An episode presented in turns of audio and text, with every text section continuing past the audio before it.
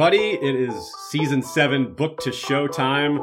We're so happy to be back with our friends from Radio Westeros, Lady Gwyn and Yoke Boy, and of course, Ashay here running production, handling the live stream, uh, production angles, and all the technical side of things. Also, going to be helping us answer questions and discuss the episode.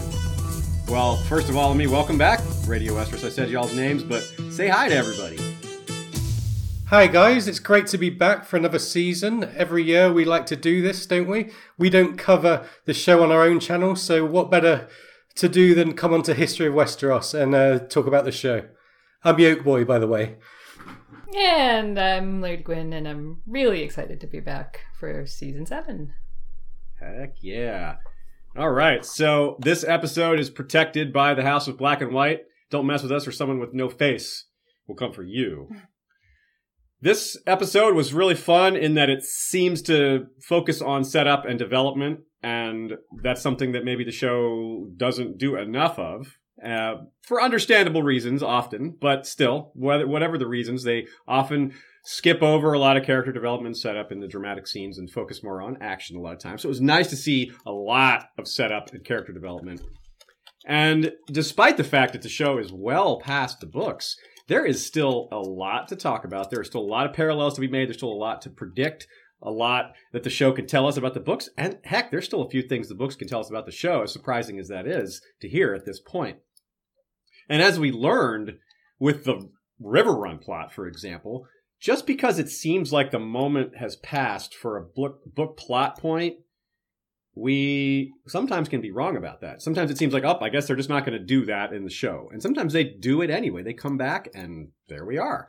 So we never can fully put everything to bed in some cases. So, uh, and I, and I want to point out also that there's a lot of different ways that we book readers interact with the show. Some people simply give up on it. Some love it. Some like it, but don't want to be spoiled on plot points, so they kind of set the book, the show aside so that they can watch the show after they've read the books. I don't know how someone like that avoids spoilers, but more power to you if you can. Some watch the show while hating a lot of it, but they love the series, the book so much that they're hoping that because the show is very compartmental and there's so many different storylines, they're hoping that some of the scenes nail the, what happened in the book. So you can at least just say, well, I didn't like that episode, but I like this one scene. It was very true to the books, etc. So that's just another way to enjoy it. For me, I can't speak for anyone else in our group. I just in general enjoy the show. I appreciate it for what it is. I know it's nowhere near the books. It's never going to match the books, but what adaptation ever could. So I that's how I feel about it. And I hope my compadres here feel similarly. I know if I say something out of line, they'll jump in and tell me, Aziz, you're wrong. Don't talk for me like that. so we've got a lot of you guys here in the chat room. We're seeing it fill up here, and a couple of announcements before we get started. We're going to try to do this around the same time all season long. We're going to try to do as many of them live as possible because it allows you all to interact with us and ask us questions. We're also, but we may vary the days sometimes because of real world work schedules and, and other things like that. We tried to gather a lot of questions in advance. A lot of you guys, especially patrons, but also folks who follow us on Twitter and Facebook, have sent us questions. I tried to gather everything. Now, today, on a personal note, we had a lot of plumbing issues. We're having a lot of just random things go wrong with our house. And in a short period of time, it's hard to gather everything. So I hope, I'm pretty sure we got all your questions gathered. But if anyone's question was missed, we apologize, but it's because we were hurrying. I actually ate the only meal of the day I've had today in the shower. I was actually showering while eating and drinking coffee. And it made me feel like the TV show. The TV show is always combining things for efficiency to get things done quickly, right? They combine characters and plot points. Well, hey, so I was right there doing the same thing. I'm not exaggerating, by the way. I really was eating in the shower. Bacon. Bacon, yes. Bacon in the shower. Bacon and coffee in the shower. That's that's living large, right? So we've also, if if you all haven't seen any of our preseason episodes, if you haven't watched our show only review with Sean, I want to take a minute and remind you guys, if you're listening to this on podcast, check out the Acast. That's the letter A and the word cast, one word. It's a free player. We're not being paid to promote it. It's just perfect for our needs, which is we're allowed to put images up. We have images in this video of the show of certain scenes. Those same images are in the podcast player. That's right. Images in an audio only podcast. So you can browse them at your at your leisure. You don't have to, you know, be forced to look at them while you're driving, but they're there. And you click on the episode in your phone and you can just scroll through the images or follow along as they go. So that is really cool. I highly recommend it. A couple other shout outs real quick before we get going. Most of our interactions during the season with you guys from day to day is on Twitter. That's true for Radio Westeros as well. So I highly recommend following us on Twitter as well as Radio Westeros. They're at Radio Westeros. We're at Westeros History. And it's a great way to interact with us. We do a lot of polls. We do a lot of fun stuff like that. And sometimes it's a good way to talk to us directly. Also want to give thanks to Joe Buckley of Tower of the Hand for helping us with this document and also doing some work for us on our book only episodes, meaning our most recently or most particularly is our Blackfish episode, which I apologize it's not out yet. I said it would be out before the season, but oh, I guess I I guess I lied. Sorry folks, but we'll have that out especially for y'all who aren't super interested in the show. Book only material coming up soon. So we'll be doing that front of episode patrons. That is Lord Mark of House Joseph, the snow in Winterfell. You can see Mazlacartho on screen here. The white dragon with green scales, horns, wings, and talons looking pretty fierce there.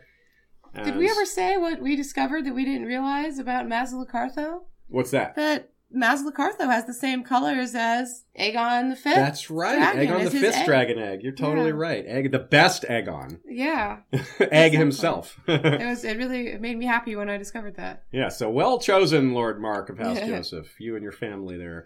Okay, so also thanks to Sir Jeff Gnarly, the Long Snapper, a history of Westeros' first sword. And let's get started. Let's go to the wall. What do you have to say about the wall, Lady Gwen? Well, you know, we we see a very brief scene of Bran and Meera uh, arriving at the wall and then going through the tunnel, and I'm just wondering if anyone else got that uh oh feeling when when they went into the tunnel. Um, referring, of course, to Bran having the Night King's mark, which is what allowed the others in their army into the cave last season. So, you know, I can't help but wonder if he just inadvertently gave them passage through the wall by seeking That might safety. be why we saw that army marching. They may be like, hey, now we can get through. Let's- let's exactly. do that. I tend to think it will be a different mechanism. I think the magic in the wall is different than the magic at Bloodraven's Cave. It's at least more potent, but it I, that's not a theory I have a lot of confidence in. That's just kind of how I'm leaning. Any other takes on that? What did you guys think of those white giants? How cool is that? oh, it was really cool. There's at least three I counted. Um, yeah, so it's same, same. My uh, favorite joke I've seen about those white giants was uh, Mag the Whitey. was that that good? Good one. That's good. That's good. So, as far as the books go, comparing that scene to what we might see in the books, there's a couple things. Yoke Boy, you have a, uh, a a take on this. You noticed something that is seems to be a, compa- a comparison that's worthy. Yeah, the, there's a this kind of obvious kind of mist or fog that you see around the others now to kind of denote that they're coming. I don't think it's going to be the same, you know, in the in the books as it is in the show. But in the books, I think that's going to be more more weaponized. Uh, the it's called White Cold by Craster's Daughters, and it's described like a kind of icy mist. And in A Dance with Dragon, Tormund talks about it. He says, A man can fight the dead, but when their masters come, when the white mists rise up, how do you fight a mist crow? Shadows with teeth, air so cold it hurts to breathe, like a knife inside your chest. You do not know, you cannot know. Can your sword cut cold? So we see here that it's more of a weapon, it's more of a visual thing in the show. But Yeah. certainly in the books, it's something to look out for this kind of mist, like the others are actually part of nature. And I think it's important to note as well that what's cool about this, well, there's a lot of things cool about this, is that Bran sees it and it's sort of not a weirwood. It's not a weirwood vision. He's maybe just doing a skin changing thing. Maybe he was seeing all that through a raven's eyes or something. Uh, but in the books, we're told that Bloodraven tells Bran that you need the weirwood network at first, but over time, you'll you'll be able to go look wherever you need to without the weirwood. So I'm not sure that this proves that he was skin changing, but from the show's perspective, maybe that's what we should be thinking. That said, it didn't really look like he was using any particular animal. It looked Yeah, like, it didn't. To me, we we talked about it right after the episode because uh, we were asked whether we thought that was a vision of the present or the future or the past or what have you.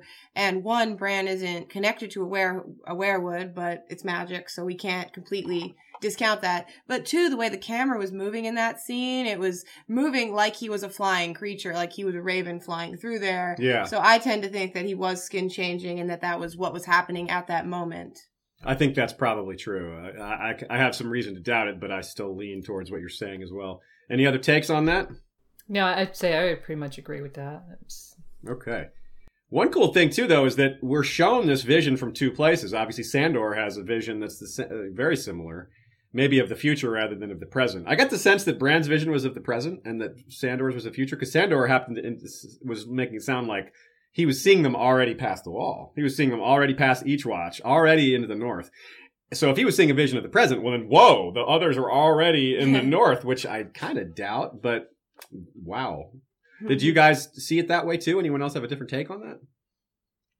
Yeah, I saw it as present and future for sure. That that is Sandor seeing his future and the future of many, many other people. yes. And I like that it's uh, an ice vision and a fire vision. Like the two different mediums are being used to show us the same kind of thing. hmm Okay, little uh, note here. We're, there's not a lot to say about Bran at this point. There's just a really brief scene. There's maybe some im- bigger implications, but we have a lot to cover. So we're not going to talk too much about Bran unless you guys have specific questions. Now, as far as specific questions go, the chat room is busy. It's really hard for us to grab questions from the chat room, but there's a new feature that Google has added to, or YouTube has added, same difference, uh, which is called Super Chat. You'll see a little dollar sign button by the chat box. And if you click on that, it allows you to make a live donation. And that makes your chat comments stay at the top, which means you can attach a question to your donation. And that makes sure that we see it. I believe it isn't there for everyone. Like I think some mobile devices don't actually have that button. So if you don't see it, that's why. But if you were on a computer, you would see it. Remember again, like I said, you can always send us questions in advance. And that also gives us more time to think about them. But if you want to ch- want to do that, the super chat is available, and we're going to be splitting any revenue from that with Radio Westeros as well, so you guys can be helping out both of our shows at the same time. Okay. Anyway, moving on. Let's talk about the North. Let's go on to there and talk about Lyanna. Lyanna kicking butt as usual, shutting people down, saying call, uh, saying how it is, and being right. Right. Yes. Uh, she's amazing, isn't she? I mean, it, it's it's no big surprise really because the more that you know she's on board with this because the Mormont women are fighters. Um, you know, Mhm. obviously all in the books they're all fighters. Uh, so, but still, her her reaction just you know shutting down uh, Lord yeah, I love Glover. that, was- nod they had back and forth Yeah. to each other. Yeah. And Yeah.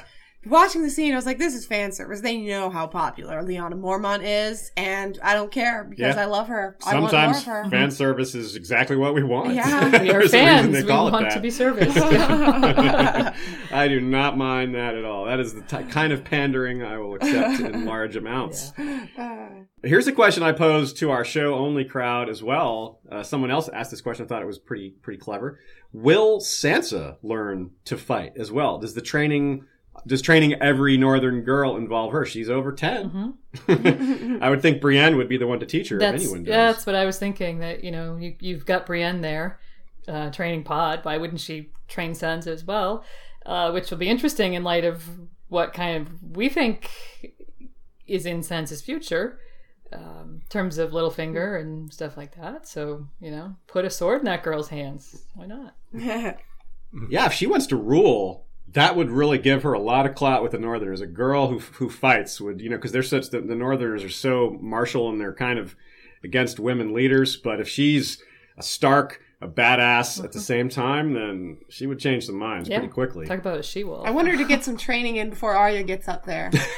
they could spar. that would be a surprise, surprising reunion. yes, yes, it would. Okay, let's talk about this Karstark Umber thing. I like this. That I like how that went down. I thought I, I thought it was cool that Sansa challenged Jon on his decision, Mm-hmm. and because partly because it shows where their both their heads are. You can. Yeah. It, it, it's like ah, Sansa's learned from Cersei. This is the lesson she's learned from Cersei and Littlefinger. Whereas Jon is expressing the lessons he learned from their father. Well, not her, not his father, but you know, his his the man who raised him. His It's still his father. It's still his father. It's not his sire, and and also his experience. His, he's he's in the unusual position of getting to make uh, learn from mistakes that got him killed. it's like usually you don't get a second chance for that. Right. So so, Lady Gwen, what do you think? Yeah, I, I, mean, I really thought Sansa's reaction is she's it's understandable. I mean, you think about uh, Rickon, and if you just keep that one fact, never mind her own experiences, but you know the, the betrayal of Rickon and his death. Um, so totally understandable that she'd have this very strong reaction. But I thought Jon's decision was really masterful. I mean, his leadership. Um, it seems to be on par with what it show what we see in the books. There's, you know, like you said, he gives these examples of his own kind of justice. He invokes Ned, um, and then what he does is basically ensures that those two houses are back in the fold, firmly back in the fold by showing mercy. And I thought there's there's an interesting quote from Tywin regarding, um, you know, helping your enemies, or well, you know, bringing people back into the fold. When Tywin tells Tyrion, "When your enemies defy you, you serve them steel and fire, but when they go to their knees, help them back to their feet. Elsewise, no man will ever bend the knee to you." So it's kind of shades of that, even. So Yeah. is a really good great advice moment. from Tywin. yeah, yeah, I really liked this Sansa Jon interaction.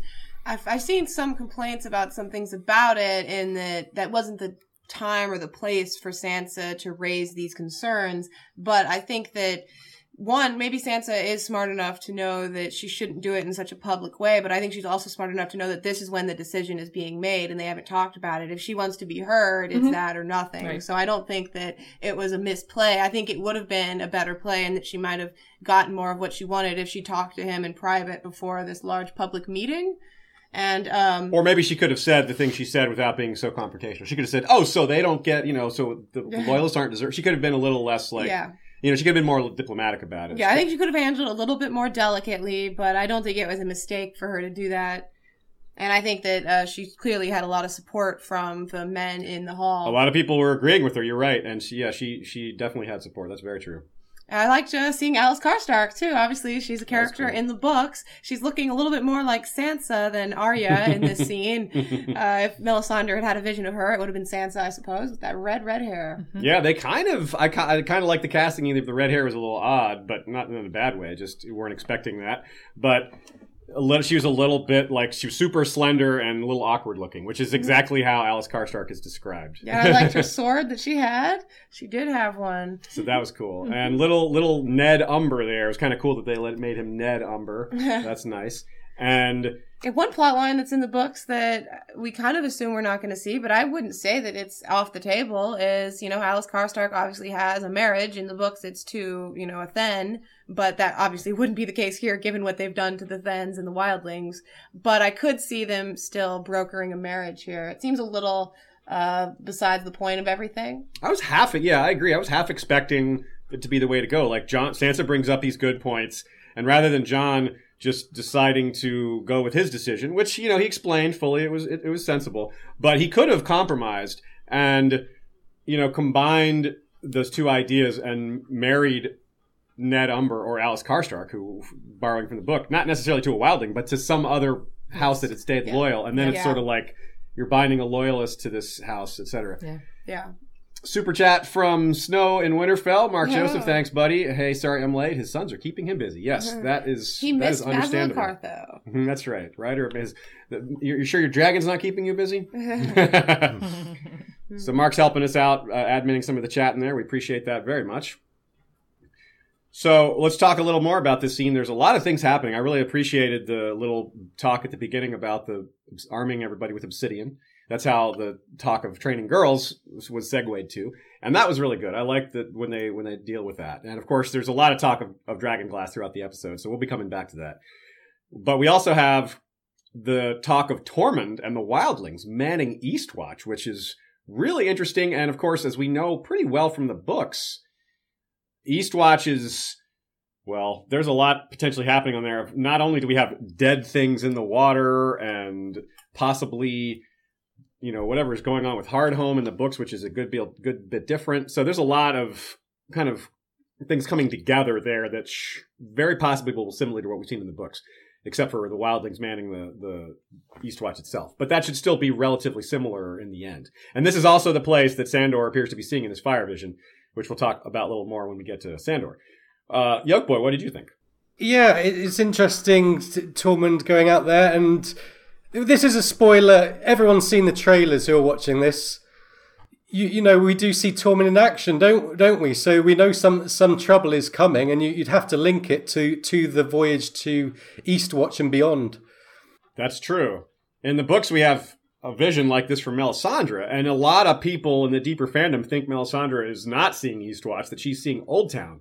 So either maybe the book is Eastwatch after all, or maybe this is Lady Gwyn. You thought maybe this was just the way the show saw it. Just playing devil's advocate, you know, and this illustrates the point, the uh, difficulty of trying to interpret the books from the show or vice versa. Could just be D and D's interpretation of her vision. Yeah. You know, like, maybe they think Mel's right. Maybe Yeah, they didn't right. think of Oldtown. Yeah. Yeah. Okay. I, I, I can buy that for sure. Yeah. I could see this just being them just putting this in the show and not even thinking of the vision at all for this. Yeah, I Yeah, agree. too. They're just like, Yeah. Take that idea, take that seed of an idea, and just use it instead of Yeah. misdirection. Use it for real. right. So a lot of possibilities that are all fairly similar. That they all amount to this same basic thing, which is that the Walkers and their huge army are going to try to get around the wall or through the wall at Eastwatch. Do you guys have if if it's the marking, if it's Bran's marking that allows them to pass the wall, then that would fit with this because now we can just walk right past it. Right. But if it's not the case, do you guys have any thoughts on what it might be? Especially given that it doesn't really seem like the horn, even though we saw a horn back in season two, it doesn't really seem like we haven't seen that horn again, really. It's hardly been mentioned. It could be the mechanism for them to get through the wall. If that's the case, I don't know why they would need to go all the way to the coast, but you know, just walk right up the middle. but I, I'm not really, and of course, they don't have that horn. So I, I'm kind of lost as to other possibilities, but there's bound to be other possibilities. Do you guys have any um, any thoughts on that?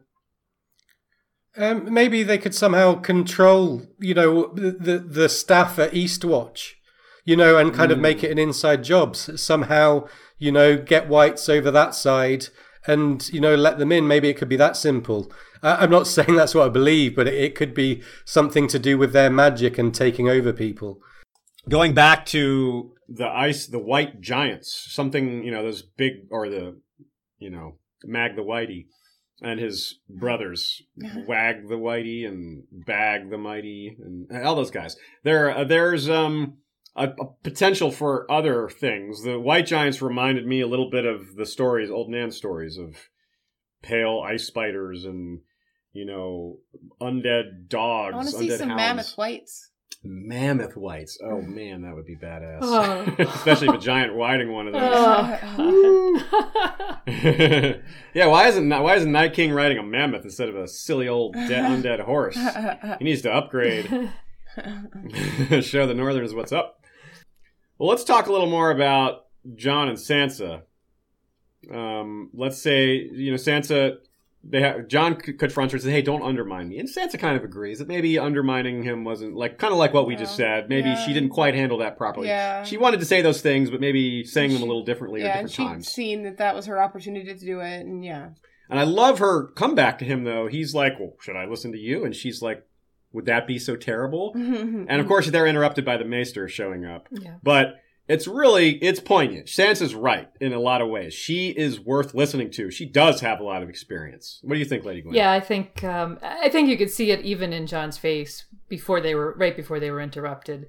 Uh, that he he did hear her loud and clear, and I don't doubt that he will listen to her because he's proved himself to be that kind of leader that is capable of growth and learning from mistakes and listening to other people. He's really not ego driven um, for the most part.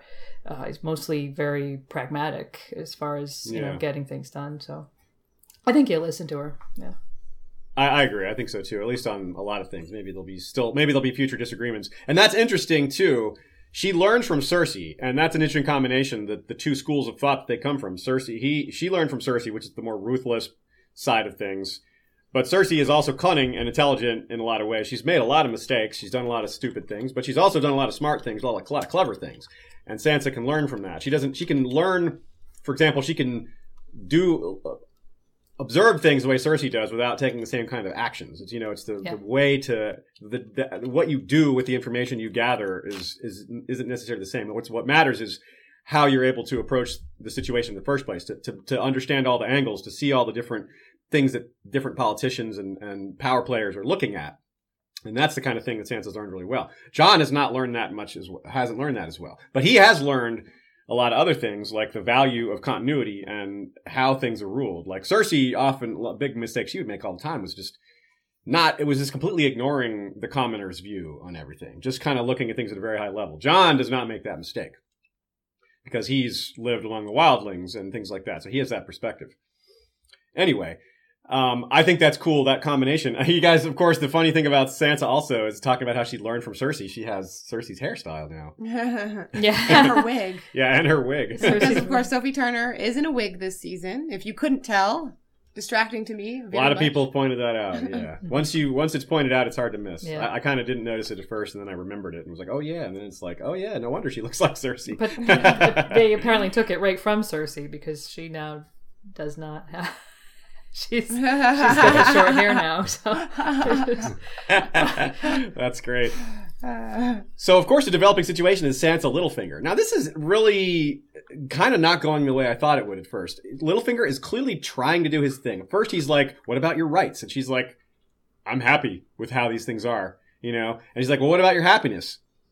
it's like, Okay, well, if you're happy with this, what about your general happiness? And he's, she's like, you, I don't like, basically, she just kind of brushes him off multiple times, right? She doesn't seem interested. Like, what is his in route at this point? Mm. The only thing I can think of that gives him the ability to drive a wedge between the Starks is that she does point out that they need him. The, the Vale Knights are still very important. Mhm. So this is very interesting. I don't. I thought maybe that Littlefinger would have more success at driving a wedge between them, but also doubt, wondered how he could. So at this point, it seems like he's not having any success. So Yoke Boy, what do you what do you think about all this? Yeah, d- despite him, you know, kind of being thrown back to some extent the, by Sansa, which, like you say, was quite surprising. I fully expect Littlefinger to function as a tension device this season, the whole season, I think, as the North is really needing to, you know, unite and be one unit, as we've seen with, you know, the meeting in the hall. Uh, but you do need, from a writing perspective, some tension, and that's going to come from a character who can be disruptive in the midst of all this kind of need for solidarity. Um, I expect this to be Littlefinger's place, trying to sow discord between the leading Starks, as you know, we've already seen he wants to do that. For the tension to work, I think we'll have to see Sansa appear to be, you know, tempted at some stage by his, uh, you know, political machinations. And I think may seem at times like she she's thinking of crossing Jon. I do expect to see that in Sansa a bit more than we did in this episode. And um, when he's away dealing with the Night's King, that's an ideal opportunity for you know Sansa to, to be set up scheming with Littlefinger. But ultimately, I really think that Baelish is going to be on thin ice this season. And as a book reader, I've always felt she Sansa has to be the one to dispose of him for her kind of arc to make perfect sense in my in my opinion. So if Littlefinger is going to be a goner in the season finale this season, I wouldn't be completely surprised. Certainly before the entire series ends, but um, I expect to see Sansa as the kind of agent of his destruction. I think. I was just going to ask if you think he's going to survive the season or not. I think he's not. Um, I, our Unsullied reader, Unsullied co-host Sean thinks he will. No, no, I, I, I think it it would be great. It'd be great finale, wouldn't it? Uh, it w- I, I s- I speak of him as this kind of tension device. At some stage, that's disposable to the story. You know, as, as we move on to humans versus others being centre stage in season eight, I don't think we need the kind of ba- Baelishes anymore. So he's on thin ice. Like you say, you know, what's he? Cl- he's clinging on to this idea that Sansa needs his Vale army. What if, what if a maneuver happened and you know nobody needed Littlefinger anymore? Then he's he's on thin ice. That's a good point. It's a good point. I yeah, I, I uh, think that's a fair prediction. I do think he's not going to make it to the season. We'll have to see. Uh, we have a question from Ben Smith here. Will she marry him out of necessity for the Vale Knights, or or marry at all? Any any thoughts there? I think she would be very cautious about marrying again, given the experiences she'd have. But she certainly understands politics and understands the value of, of marriages. Um, I, I would hate to see her decide that she, out of necessity, has to marry Littlefinger. Sorry, but we already talked about this. Sansa's obviously going to marry Hot Pie and go rule in the bread fort with him. She has it as her title and everything. Won't Arya be jealous that Sansa ended up with Hot Pie? Like, that Arya's got Gendry dude. coming back. Oh, okay, yeah. Gendry's Gendry's a fine catch. any other any other thoughts on that? Either you guys, Lady Gwen or, or Yoke Boy? No, no. Um, my final thought is just you know to be mindful of this this theme in in the story now, in in the books and in the show of the kind of the apprentice and the master, and how the apprentice kind of gains ground on the master and you you know improves and surpasses the master. I think that's a theme in the books that George is going to be dealing with in the last couple of books. And I, I think we can see it in the show with like Arya and the Waif and Bran getting superpowers, surpassing the three eyed raven. So I, I think the Sansa and Littlefinger watch out for the kind of the pawn surpassing the master. We have a lot of people in the chat agree, loving the idea of Sansa and Hot Pie, or just saying that they, in general, would marry Hot Pie themselves. So apparently, Hot Pie is uh, apparently uh, apparently fa- uh, female fans of Game of Thrones, Song of Ice and Fire, like uh, men who can bake. Bakers, yeah. I can understand that. you know, having a baker uh, in your house sounds pretty awesome. Any other takes on that? All right, let us move on. Uh, Brienne training Podrick. I wonder. I think. I wonder if there's anything to be said about that. I think that maybe they're going to be part of the crew that goes north, uh, or just maybe they stick around Sansa. Like Brienne is certainly seems to be her personal Sansa guard. You know, the one her her one off guarding her. uh, so I'm not sure that she'll leave Sansa's side. If that's the case, uh, it's hard to see what her role will be this season. What kind of arc she can have. What do you got? Any predictions for Brienne and or Podrick? I'm looking forward to her meeting up with the Hound for one. If Yes. assuming he does get to Winterfell and interacts with her, that'll be an interesting conversation. And also, if Arya comes back while Brienne is still there, that'll be a momentous thing for Brienne that she will have actually. All, most of the Stark kids are there, and Bran will arrive. I don't know. I think that's a really good point. I really am hoping Arya and Sandor get to see each other. Uh, I think that that would be really nice. Mhm. I think I think Sandor, especially given his state of mind after all of the things that he's been going through in the la- last few times we've seen him, he would totally forgive her. He would also not. I don't think he would have any problem with Brienne whatsoever. He'd be like, "Yeah, she beat me. That's that." You know, he's got the very blunt, you know, pragmatic view of the world. He's like, "Yeah." He's always talking about how swords rule the world. He's like, "Well, yeah, she beat me." I, I just don't think he would have any grudge over that. Would you guys see that any differently? No, no. Maybe Tormund will back off a bit. Tormund versus the Hound. Yikes. yeah, I, I would be curious about that fight, but I do not want to see it. um, yeah, speaking of Tormund, we get a little more of that. That every time he makes eyes at Brienne, it spawns a billion memes. yeah, I mean, they're, they're both really good at making the best faces at each other. Just Her being like, no, Her and him being, terrified. yeah. Yeah, just yeah, him him uh saying that he was a lucky man. You know, Tormund likes a very strong woman. Yeah. You're lucky. You're a lucky man. You're kind of creepy, Tormund. He is But cre- we this love- this we love him season. anyway. It's it seems more creepy, doesn't it? Like, hey, you know, get the message. She does not like you. well, She's waiting for Jaime. Come on. Remember what their version of of courtship is like? Wildling version Yeah. of courtship is to He, he's got to steal, steal the woman away. you know? It's too bad he's headed to Eastwatch. I was a little bummed, as excited as I am that they're going off on their journeys. It meant that Tormund and Brienne were going to split up. Yeah, I don't think Brienne's going to Eastwatch. That seems super unlikely. Uh, no, she's staying soon. with Sansa, unless Sansa's like, "No, I need you for something." But I mm-hmm. think Sansa, I, I think it's a comfort to her to know that she has her there. I mean, she says it herself. Mm-hmm. We also agree with Chatter Bengalius Ram. When the Hound comes to Winterfell, he probably has something to say about Littlefinger. I totally agree. He was in the throne room, and it may not have been exactly clear what he was seeing in front of him. He sees Ned walk in with a bunch of guys, and they seem to be following him, and all of a sudden they turn on him. I think Clegane can figure out what happened there, especially because Littlefinger's the one who immediately put a knife to Ned's neck Mhm. when he walked in behind him as if he was, you know, as if they were together. So I believe the Hound could figure that out, or at least provide enough context that everybody else could figure it out given his his input. Yeah. So that is another possibility for Littlefinger's undoing, among several. Mm-hmm. Yeah. Mhm. he's really he's really hanging on by a thread here. Yeah. All right, Arya time with her uh, Lady Gwen. Take us away on this. What did you think? Well, I think, you know, so this was the cold open everyone's talking about. Um, we were prepped for this during the previously on segment.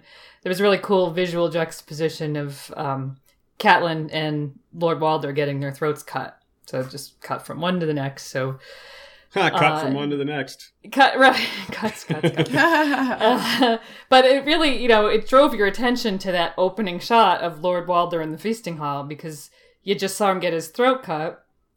Now here he is standing there, and so I mean, probably most of us kind of knew what was happening right away. But Yeah. um, It's like, is this a flashback? This is not a flashback. this is not a okay. flashback.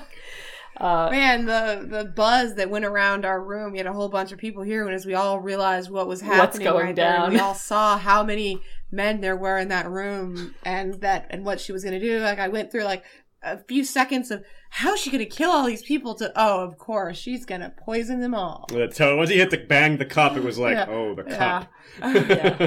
Yeah. that was really something. yeah, So it seems to be widely believed in the f- deeper fandom that this is not exactly how it will go down, but the basic thing will happen, except that it won't have anything to do with Arya whatsoever. Hmm. It's more more going to be a Lady Stoneheart, Blackfish, Brotherhood without banners type of deal. and slowly chipping them away, you know, rather than this mass execution. And maybe they, they they will have some large executions, but I don't think in this context, like she had just complete power over the situation. Uh, Yeah, I agree. There may be one of the predictions is that this there'll be a Red Wedding 2.0. There'll be you know one of these other one of the other Frey marriages.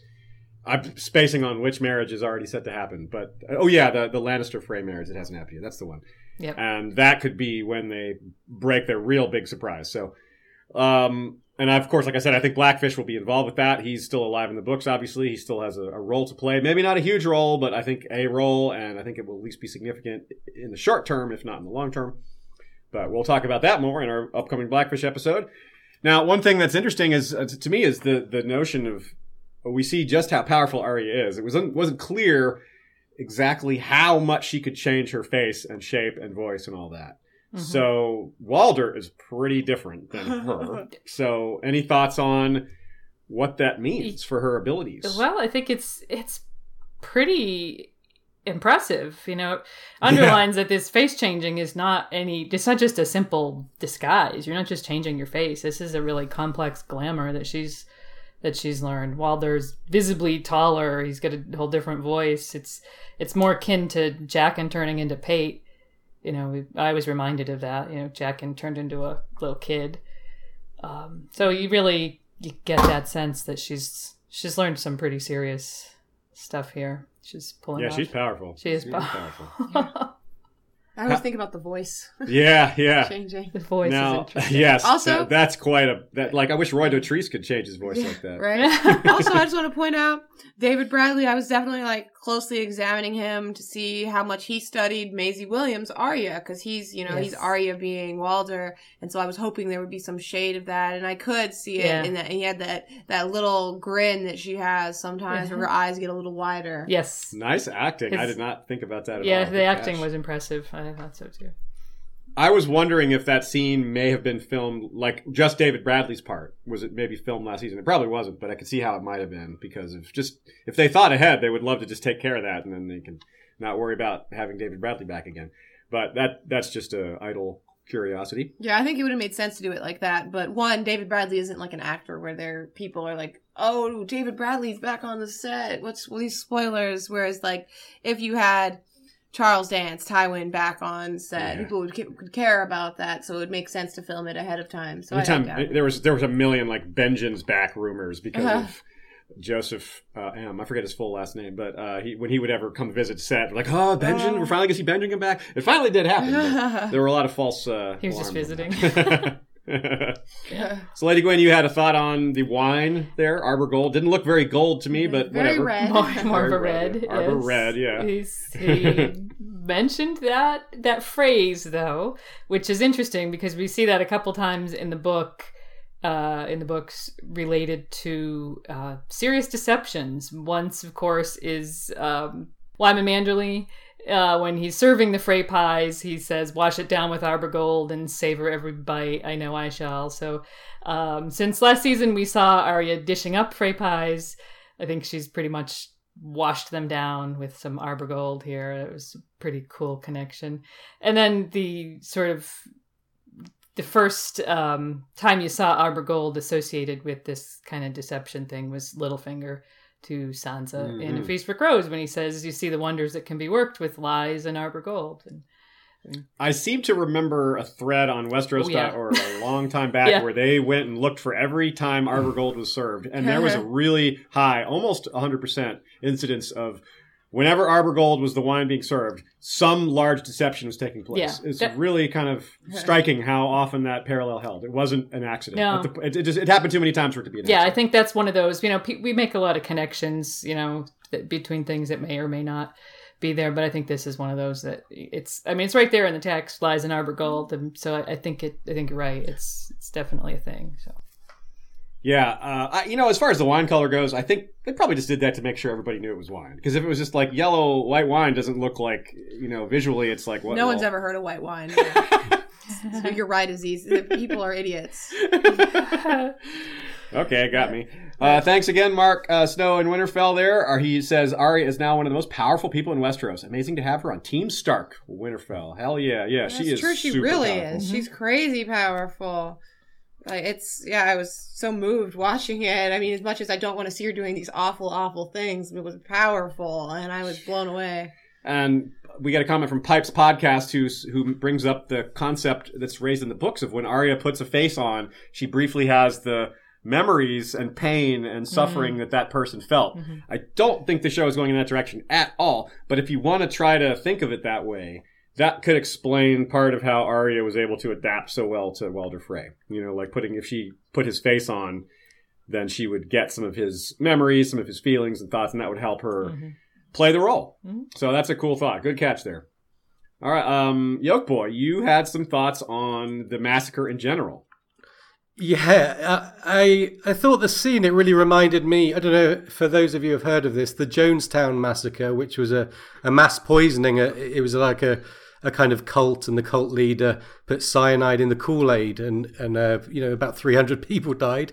So it. It, it made me think of that when I was watching it, and where, whereas this kind of real world parallel was, you know, undoubtedly evil, this scene was presented as a complete and utter triumph. You, you know, it was like black or white. It, it was a complete triumph for Arya. And, you know, in my opinion, this, as a book reader, this isn't really in keeping with how George likes to deal with things, especially the, like the theme of revenge that we were seeing here. So in the books, expect the tone of the, you know, Red Wedding 2.0, we're calling it, to be very different you know, regardless of who perpetrates the massacre.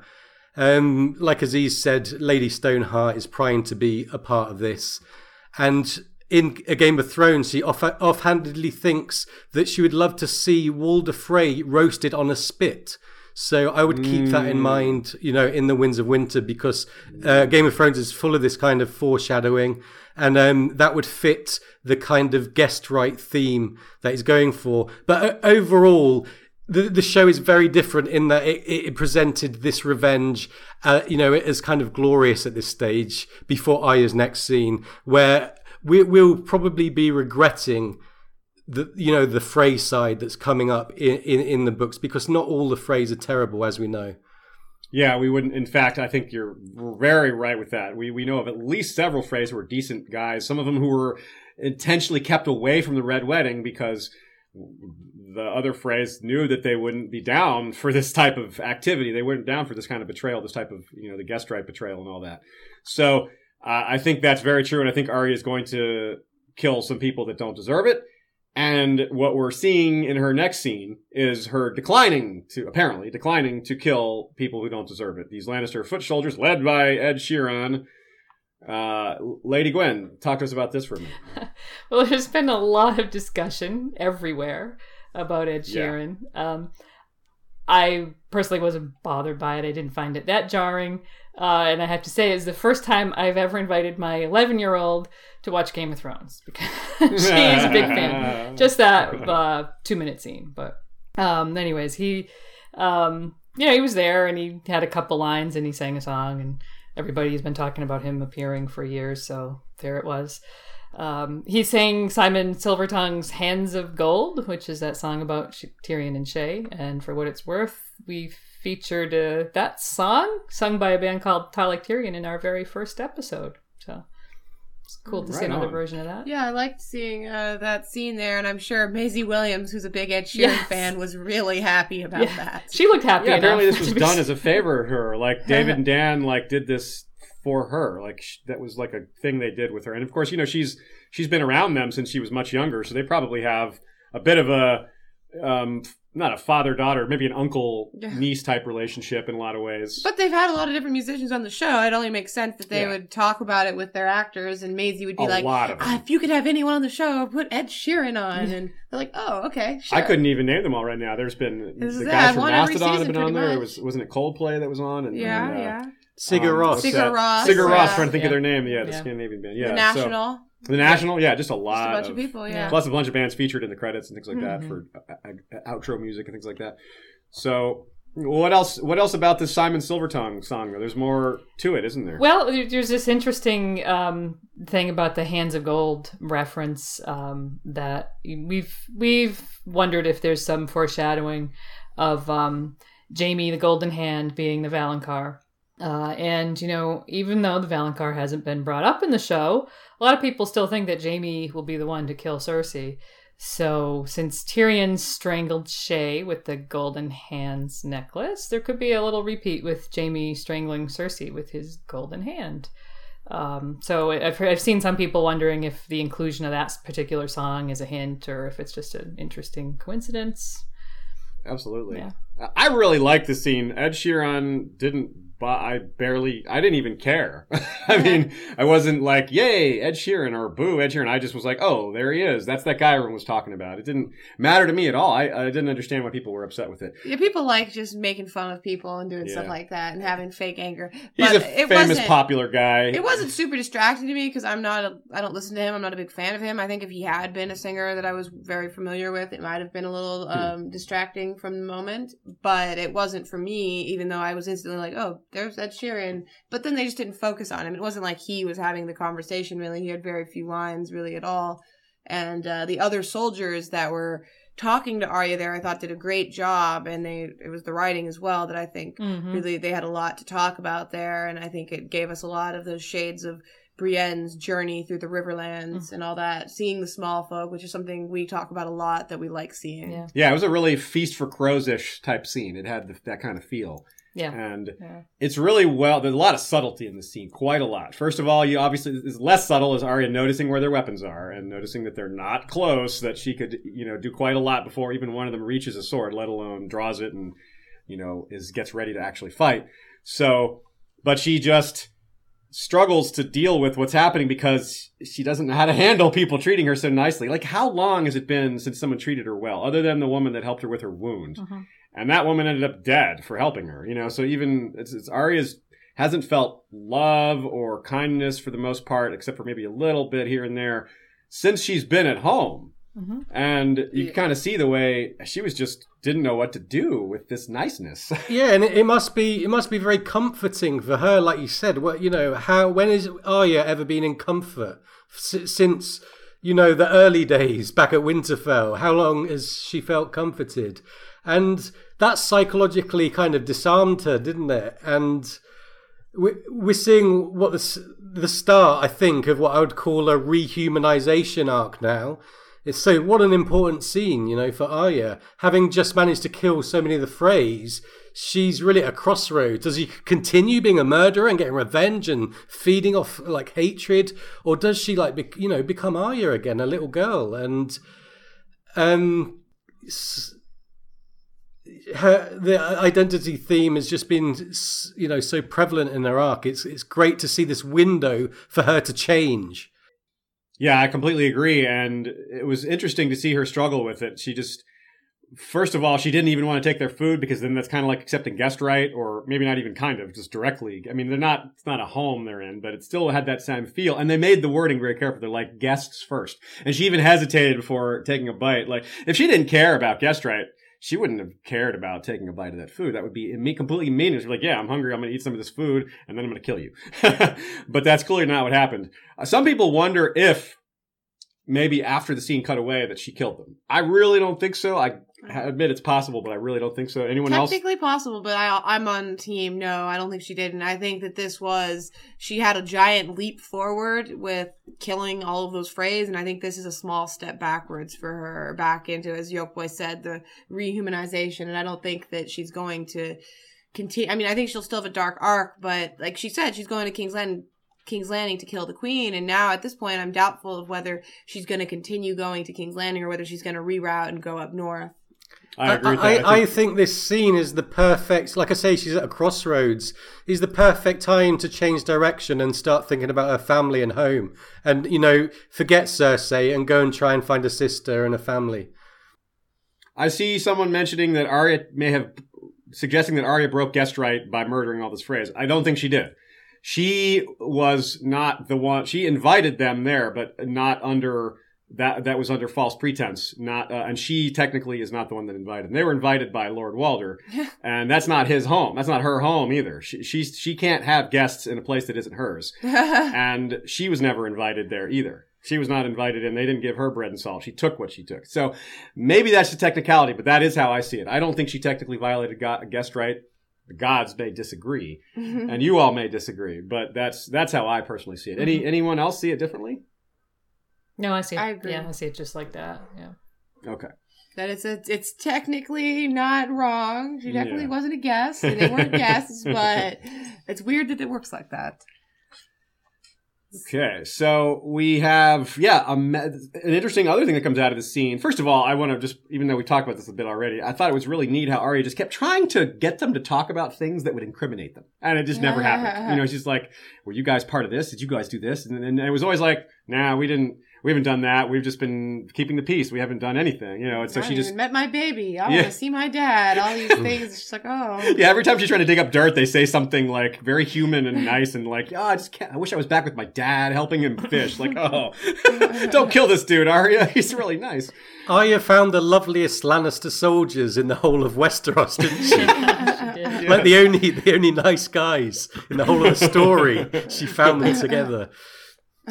I saw another comment wondering if these men, they seemed very young. And I think that might be on purpose, that the Lannister armies have been sorely tested. They're, they're, they've had a lot of men die and they're digging a little deeper to get recruits. And so these guys are maybe not their first choice. Maybe that's why they're more of the nicer types. Cause you normally wouldn't want They're nice as- guys, Yeah, I don't think soldiers. they're as That's not- hardened. You know, they haven't been involved in battles and wars for Mm. as many years as a lot of the other people we would have seen. They haven't, yeah, they haven't been out on real campaigns where they, you know, they're, they're I see a comment. to kill people. The. Boy Scout division of the Lannister Army. well said, uh, Neil Yeah. Anderson. Good comment there. Uh, so okay, so but Arya also we get oh, some subtle things from the conversation that we haven't mentioned yet. First, Shay, you noticed first mention of the dragon pit, right? oh yeah, yeah. That's pretty cool. Which, uh, you know, you have to wonder that when they're mentioning the Dragon Pit, that we're gonna see it. Yep, that's usually how it goes. Which makes perfect sense that we would see that this season. I think most of us expected that. yeah, I mean Daenerys, especially if Daenerys bringing dragons to well, you know, yeah, it's got to come up. Although the dragon pit apparently is, is ruined or wrecked. We don't know what's in the books. It's completely messed up. It's a huge mound of rubble and it's been cleared out and Forget Yeah. how they what they referred to it as in that scene. They were like, you know, this and this and this, and they're like, they Called won't let me within a ruins. mile. There, these are ruins, and this is, you know, desolate. Or they said it wasn't the word desolate, but they were basically talking about how it was hardly worth seeing. Yeah. basically, yeah. So that's um, we'll have to see about that. Very curious where that's going. One thing we get a lot of questions about um, since the episode that we have been getting questions about is Edmure about whether or not Arya just forgot about her about her uncle. Which no, I don't think she did. I think that maybe she didn't know that he even was there recently in the first place. But he's not there. He's at Casterly Rock, so she would have to divert from her mission to go to Casterly Rock to rescue him. Someone who she's you know maybe met once, if that. Yeah, and the show made this a little confusing because of the way they worded having Walder point out that Edmure's back in the dungeon, you know, which makes it sound like his dungeon, but I think he was talking about the dungeon at Casterly Rock. Mm. At least that's the only way that this works. Otherwise, then it's a continuity error, I think. So, but in the books, this is also important to note. Edmure is at Casterly Rock in the books. Rather, last we saw, he was about to head to Casterly Rock. And it's very important. Jaime says to Forley Prester, he, he has Sir Forley Prester, who is a knight from the Westerlands, sends him to lead this group of a hundred. Then he says, wait, double that. Then he says, wait, double it again. So Jaime's clearly worried about what could happen. And this group doesn't only have Edmure, it has uh, Jeyne Westerling. So this is really important. Um, Mhm. Actually, wait, is Edmure already at Casterly Rock? Nope. Am I getting that back? No, they're all together. Okay, so great. That's perfect. So that's clearly set up for a possible, you know, Brotherhood without banners uh, raid situation there. Oh yeah, yeah. Yeah, well, I mean, we've we've talked about whether they're going to be um, taking over Casterly Rock this season, and so I, I think it's very possible slash maybe I, I might lean towards likely that we are going to see Edmure at Casterly Rock when Daenerys and her troops take Casterly Rock. They'll decide what to do with him. That makes a lot of sense. I definitely like that idea. Any other thoughts on this? Uh, from Craig Mulvey, one of the benefits of a faceless man is not having an identity. Is Arya going to cause herself trouble by committing these acts at least partially as herself? Well, I think she was already doing that back in as a faceless man. She was already never fully committing to the faceless man life. She was never truly no one. She killed Meryn Trant because of Arya's life. She killed she saved Needle because of who she was. And in the books, that identity theme is even more prominent because she continues to have wolf dreams. In fact, she has more wolf dreams than Bran. She has more wolf dreams than anyone. So, although she seems to understand what's happening less than anyone else, but that's only a matter of time. And Arya, of course, is war, you know, skin changing into cats uh, and seals, maybe, and other things. So, I think that is, uh, I think she's moving away from that, but she's, all, I think she's becoming more herself, and but there's always that darkness around her. Any other, any thoughts on that, Lady Gwen or, or Yokeboy? Anything on that? Um, no, no. It just you know, I was just thinking that it's funny how Arya kind of uh, obtained the boon from from the faceless man, but didn't pay the cost. She Yeah. really, really played them, didn't she? She came away with the great boon of being able to do this magic, but she did not pay up. In the book, I kind of expect there to be more consequences. What do you guys think? Do you think she will just get away with it? Maybe that's what'll end her at the end of the books. She just she dies as she's they catch up to her after she's maybe done some great things. I don't know. I can see that being the way it ends for her, being tragic. It, it, that's very Martinian, isn't it? For Arya to you know to to get her payback. He, he's quite a fair. He's quite fair with things. So Yeah. But his wife told him that she would divorce him if she killed Arya. So maybe that helps. Question from Julianne Ramirez. I've always wanted the Valonqar to be Jaime, but is it possible that it could be Arya? I realize Valonqar is High Valyrian for little brother, but could it really mean little sibling, gender neutral? It could. It seems like the show may go that direction with Arya's story. Uh, this is a definitive no. David Peterson, the language creator, has even weighed on this issue. High Valyrian isn't genderless. Little brother, the term Valonqar is not genderless. Dragons can be switch gender, and that's where the confusion comes from. But the terms are not genderless. This, the language is not genderless. David, in fact, made a point to draw the distinction between gendered language and gendered creatures. Uh, the diff- there's a difference there, and I didn't explain it very well. But there, but he was very clear on it that no, that's not the case. So It's over on David Peterson's Twitter account. You can find it if you want to see at his Dedalvs, a D E D A L V S. Twitter, Tumblr. You you find David Peterson and you'll find all your questions about High Valyrian answered. Yeah, he's a really smart guy, and he's involved in the fandom. He didn't just fire off these languages and then vanish. You can also go learn it yourself on Duolingo now because you can That's learn High Valyrian on Duolingo. It's so cool. That is very cool. Okay, um, another question from here's one from Lord Commander Daenerys Flint. When Arya is sitting with Ed Sheeran's group and they're all talking about their normal lives, she gets this look on her face. Do you think that's a look of regret at some of her actions, or is it more of a yeah, it's sad, but it still has to be done sort of look like she's thinking that she's going to have to kill these guys? Of course, we don't think she did kill them, so maybe she had that realization at first, like I'm going to have to kill them, and then she just backed down, and so the the expression became sort of irrelevant in the long term. So yeah, I, I don't. I think maybe at first she was a little just put off, and that kind of gave her confusion, and her her face reflected that. The second part of the question is: Do you think Arya was being honest when she said she was going to King's Landing? If so, do you think that ruins the chance of a full Stark reunion? I think she was being honest, but I think she's not going to end up going to King's Landing. Yeah, What- I do too. What about you guys? Yeah, I, I think that you, that that scene there really changed the course of Arya's arc. I think it was a really important scene for her, and you, you know I loved every second because it changes everything for her. She she will hopefully start to think of her own family, where the soldiers were saying about their family. She might start to think of Sansa and stuff now. I, I think that she she won't kill Cersei. She'll go up north. Do you I guys? Do you guys think she, it's going to be that she sees Nymeria that turns her north? Do you think she's going to like intercept or see a message or learn that Jon and Sansa are up in the north? Do you think it'll be that she, basically? Do you think it'll be her deciding to go because she connects with her roots, or her deciding to go because she learns information? Any thoughts? Hmm. Oh, Really, could be. It could be either. both. It could be really both, could be either or Yeah. both. Yeah, I mean, she's bound to find out these, these bits of news eventually. Yeah, I mean, it could be both. She could be Sandor. I mean, they're in the same general vicinity. They could meet up Yeah. again in the Riverlands before he heads mm-hmm. north. I mean, who knows? I'm a little down on the possibility of her meeting up with the Brotherhood because they seem to be already way farther north than her. Like, because it's I guess more of the are. snow. Yeah, I mean, but Yeah, geography seems to be very fluid. yeah. It, that doesn't necessarily say what it what what we think it says regarding the weather. it might not be quite like that. Okay, I think that covers any other Arya comments or questions. Okay, checking the chat here. We're Looks cl- looks It's all just, clear. yeah. People were talking about the soldiers. Maybe to have more information to tell Arya, we could pick back up on that scene, and they could have more information. Or she could just, in retrospect, she can point out that she had learned other things from them. Yeah, that, that really that does work. One way, but I, I could totally see her interacting with other people, or getting a finding a message, or Raven intercepting something. Okay, we're at roughly the halfway point here. Time for a couple of quick shout outs. Want to give thanks to our Patreon sellsword captains. That's beginning with Peter Blaze of the Emerald Isle, captain of the Weirwood Wanderers, to Long Lives, Quick Deaths, Cold Beer, and Warm Women. Dagron, Marshal of the Axes, captain of the Red Tide. Resistance is futile. Garion Pike is wielder of Grave Embrace of Valyrian Steel Axe. He's captain of the Iron Wave. Iron's Kiss is eternal. Chiron Carlsbane is captain of the Stone Shields. The torrent breaks upon the stone. Captain Kithik Deadeye of the Scarlet Longbows. Their motto is pierced by darkness. Kerr Bouchard is captain of the Walking Drum. Their motto is Yoel Bolsan. May there be a road.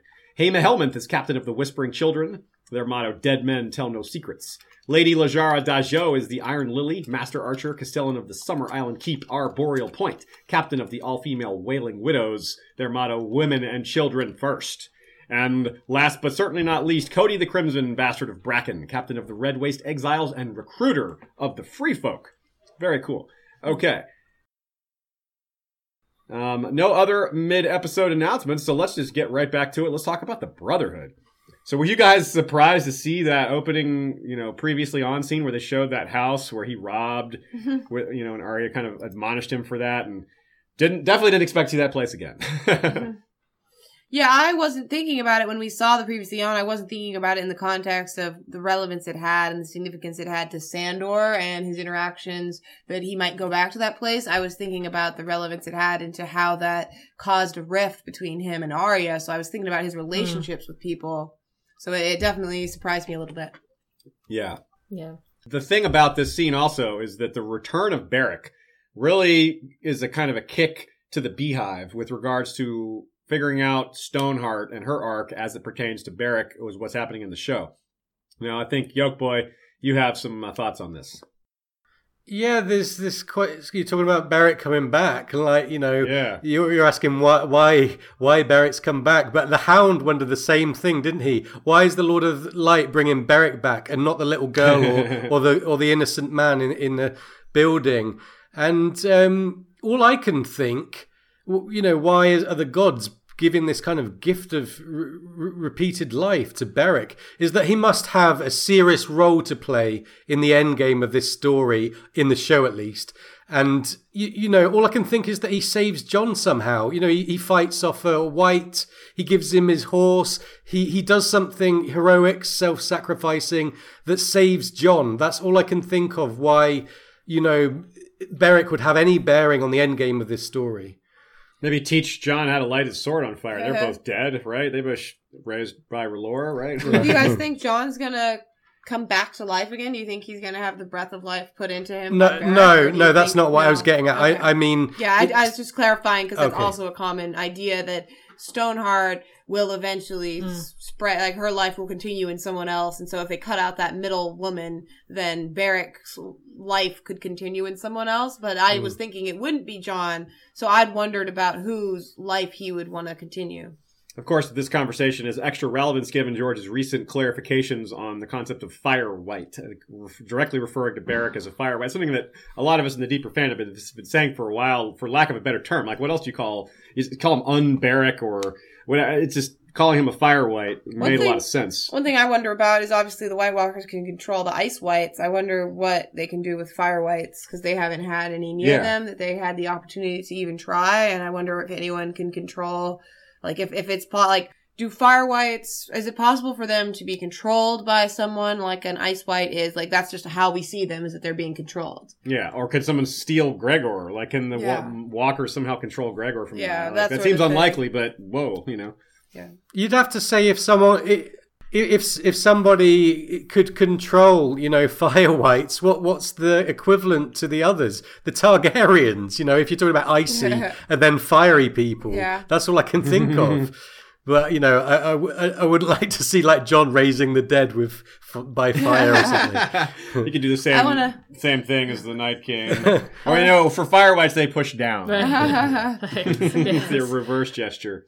I want to highlight a uh, comment in the live chat from Janine Curtis. She says, "Fire white equals white privilege." White privilege. Uh, yeah, Ew. maybe so. They're they are definitely seem to seem a lot more privileged than the ice whites that we see that are just completely brainless, thoughtless, no anything. yeah, fire whites still get to talk and act independently. That's Yeah. way more privileged. yeah.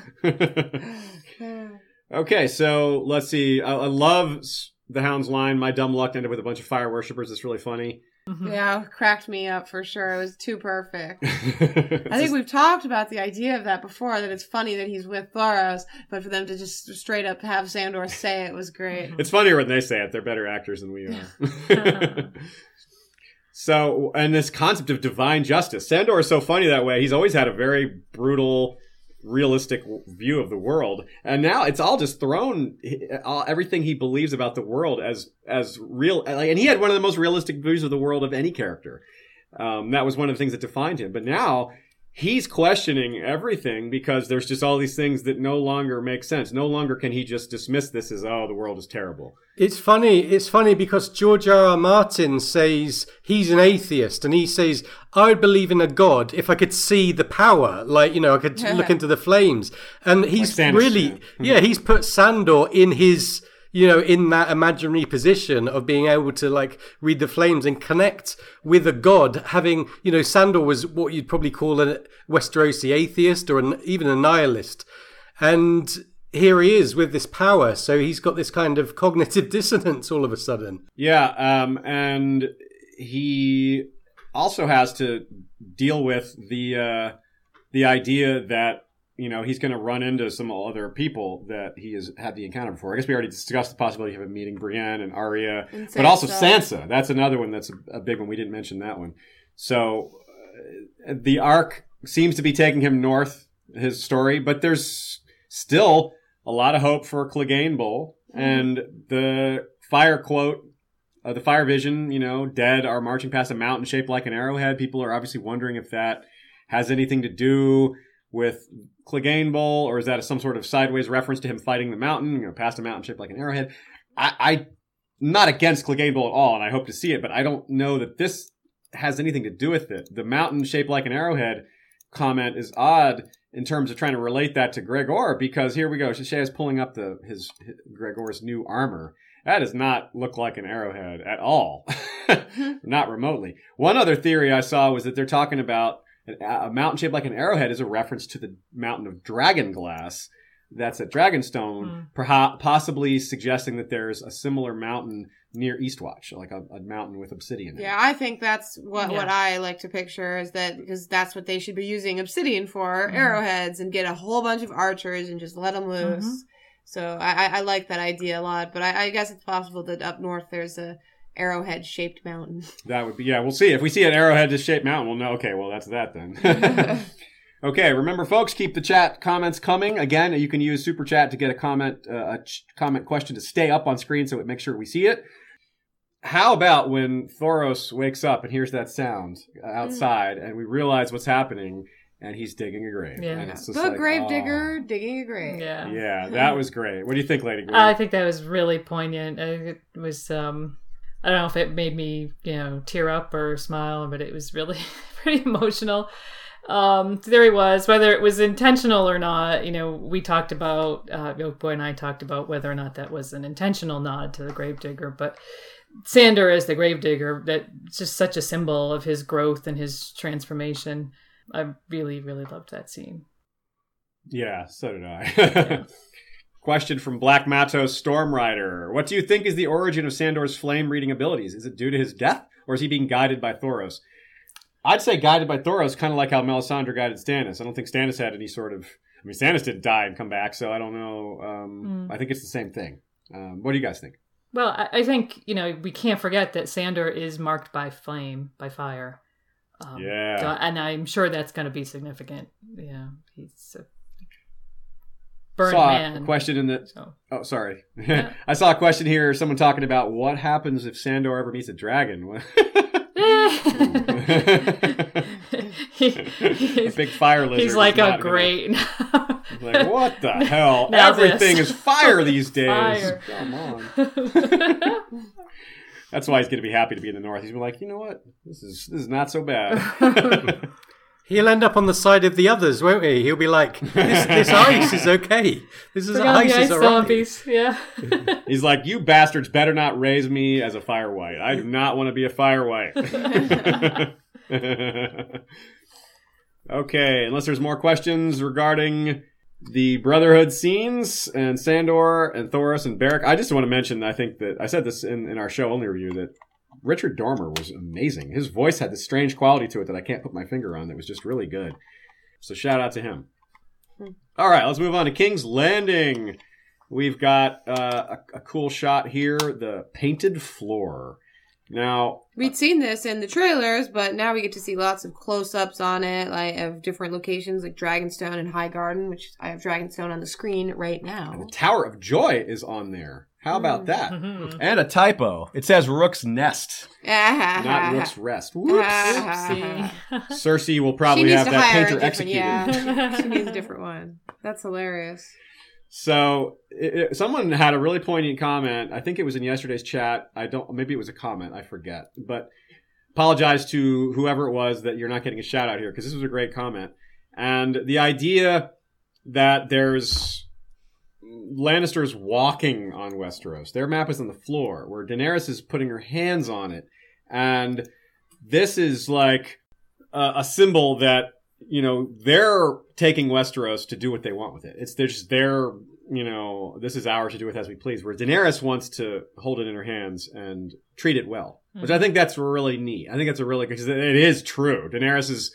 It would be wrong to say Daenerys is unselfish, right? Hmm. But it's also wrong to say she's anywhere near as selfish as Cersei. Dany has like some entitlement issues and a few other things, but in her heart, she wants to rule well and justly and honorably, whereas Cersei just wants to only cares about those kind of things as far as they help keep people in line. So hmm. What does it mean then that Stannis banged Melisandre on the map? Oh. he, wants, yeah, he wants to screw. it, it means Dany rubbed her uh-huh. hand on their you know, Oh, where they were. She's got cooties now. yes, she does. I, how did they bang on that map with all those pieces there? Like, wouldn't you get like a, a like knight all or a, a pawn, like in a textured and- uncomfortable? yeah, mountains. Yeah, she's gonna have to have that remade probably. But we're talking about King's Landing, so let's do that. Let's talk about the painted floor. Yoke boy, you had some thoughts about the scene and what it maybe symbolizes uh, uh, beyond what's being discussed.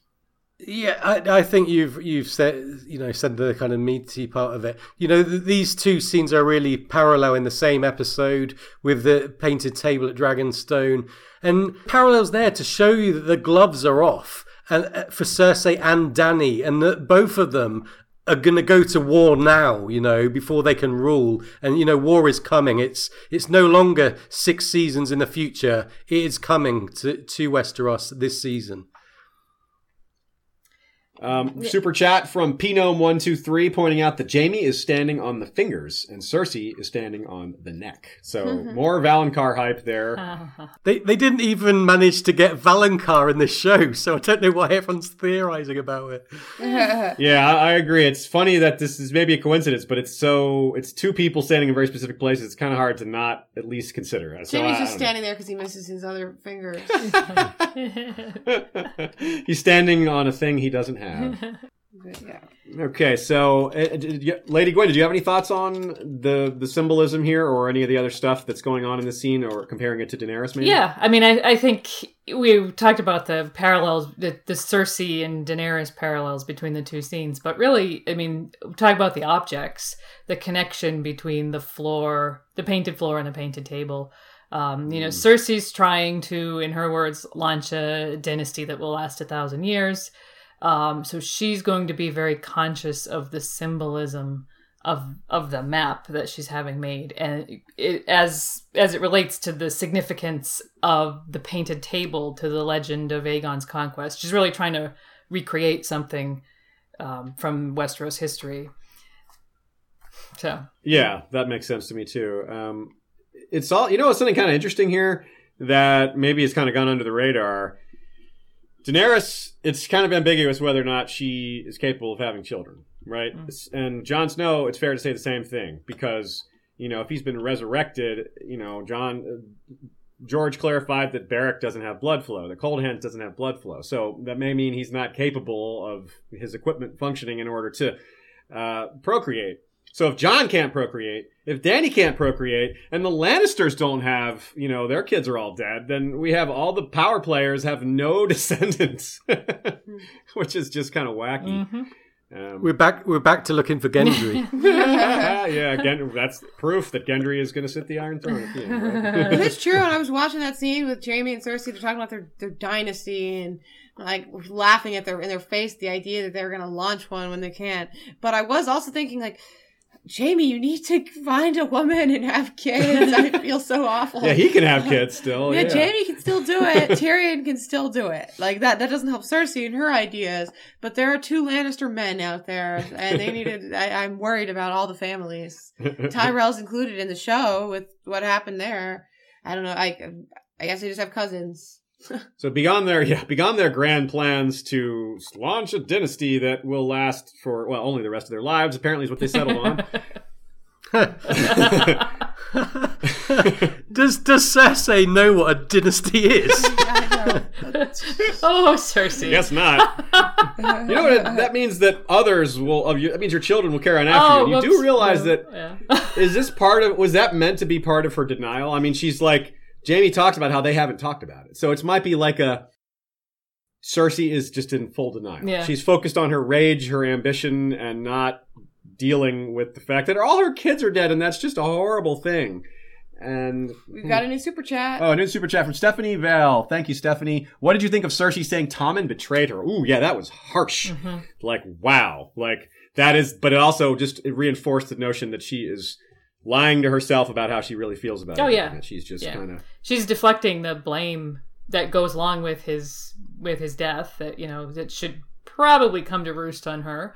Um, and she's in total denial of any of her grief, and she just by dismissing him and sort of dishonoring him, um, doesn't it? sh- It shows the length that she's going to go to to justify anything she does. Or And it, and also, you know, if she's really holding on to all this trauma and just kind of fighting it back and not dealing with it, given all her normal tendencies towards paranoia and and, and how ambitious she is and, and all that, it seems like she might be aiding her own madness. And not that she's going to go fully mad, but this whole mad queen idea applies to her fairly well. And if she's also just got all this internal trauma she's not dealing with and denying, that's going to just make her more anxious, more stressed, more paranoid. So it'll fuel whatever else happens, you know, whatever goes wrong with her personality.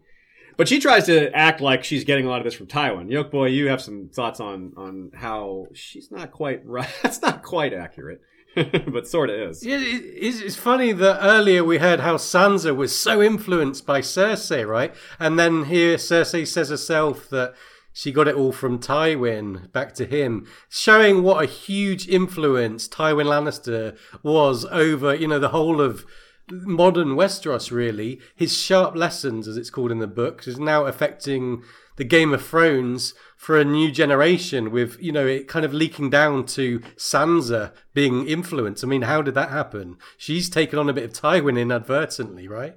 Yes, yes, very much.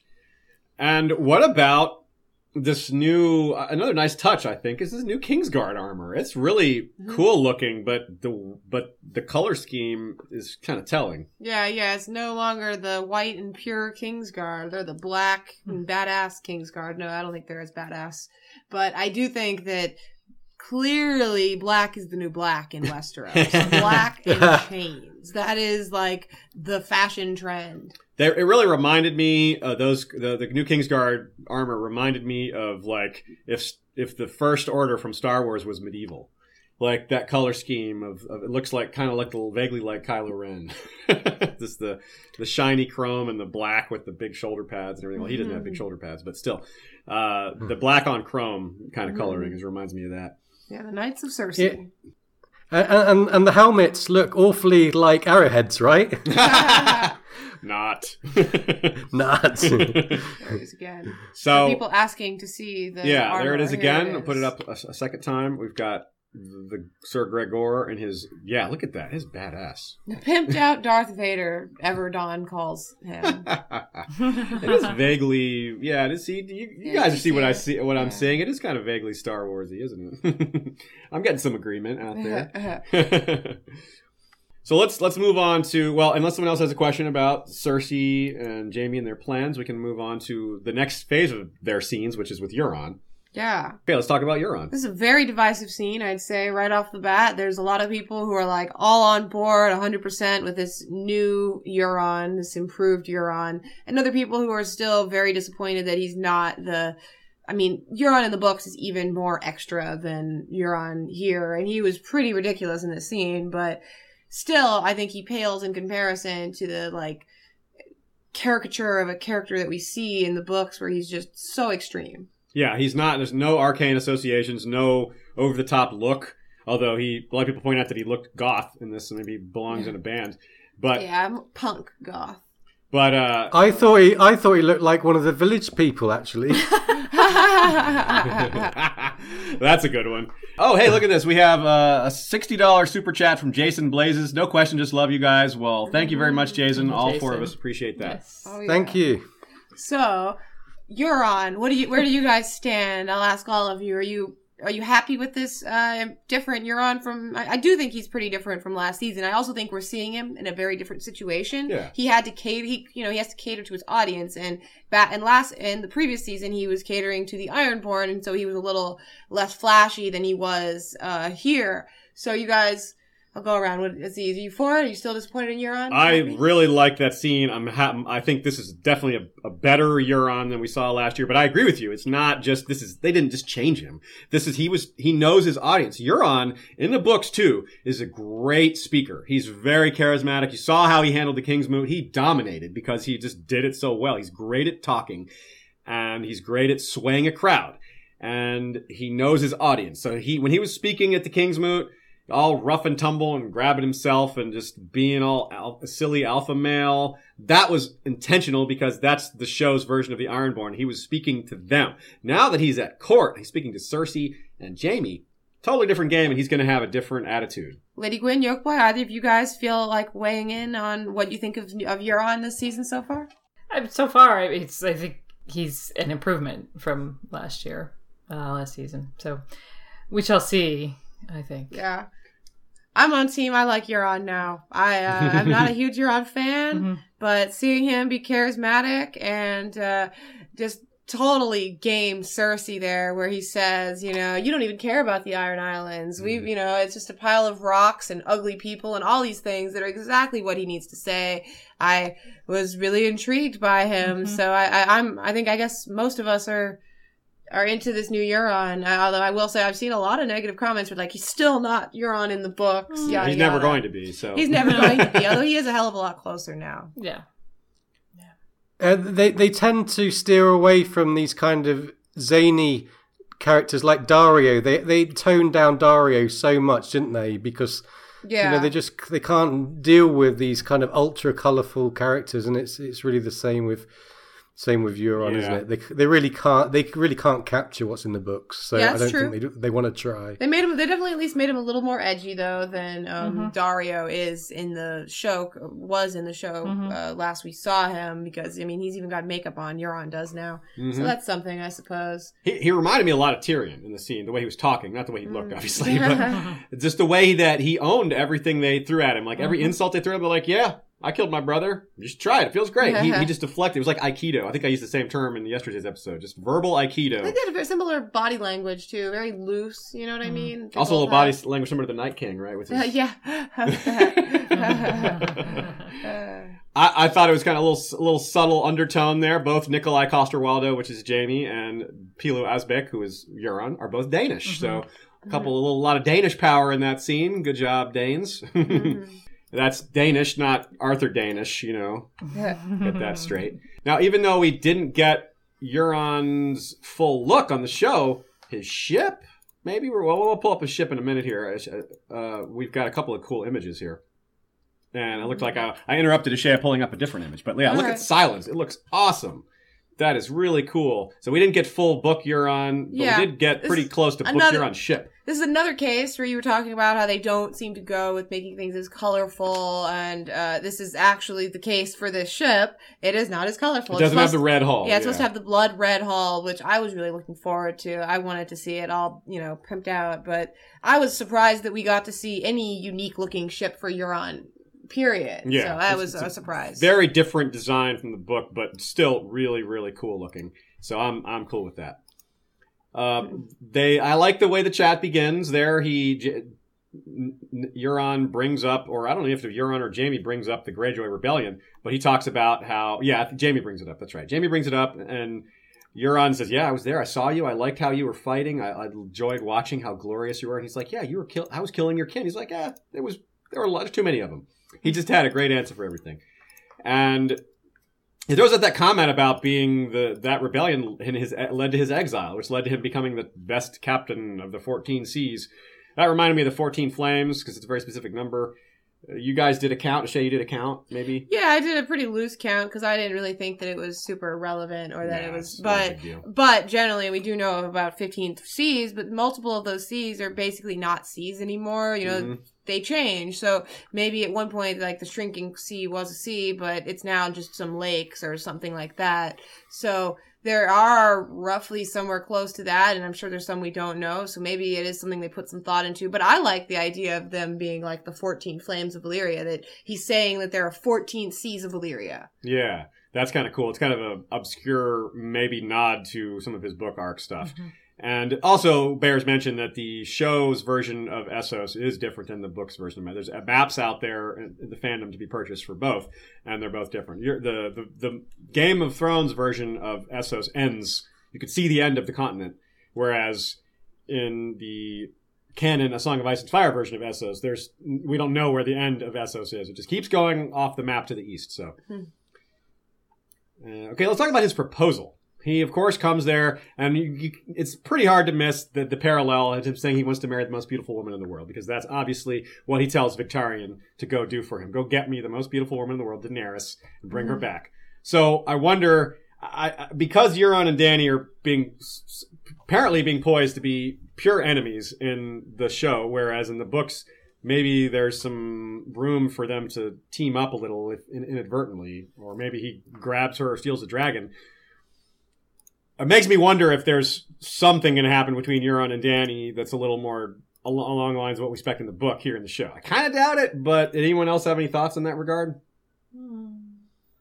The the whole notion of beautiful woman, the most beautiful woman in the world, like that, it's hard to miss that parallel, but it's hard also hard to, for me to see what what that means. I think Euron definitely is still wanting to marry Daenerys here and is saying that knowing that he's just he's just trolling her basically is what I think he's doing there like very clearly. Do you think maybe this whole thing is just to troll Cersei to Mhm. win over Daenerys? Like he's I going to think he's infiltrate. gonna I think he's trolling her and I think he's gonna do what's best for him and that the way things work out based on timing might be that he still sticks with Cersei for a while but he'll betray Oh. her. But it could be that yeah, he's hoping that it'll time out just right that he can Mm. side with her on the other side. Maybe Uh, he could pull a second sons kind of thing where he's Huh. like, you know, goes to the other side and then, then undermines the other side and acts like he was on Dany's team all the way, which is Mhm. what Brown Ben Plumm is trying to pull off. Mhm, Mhm. mhm. Um, I don't think I don't think in the show he's going for Danny. I think that you know he's got a pretty sweet deal if he could pull it off with Cersei.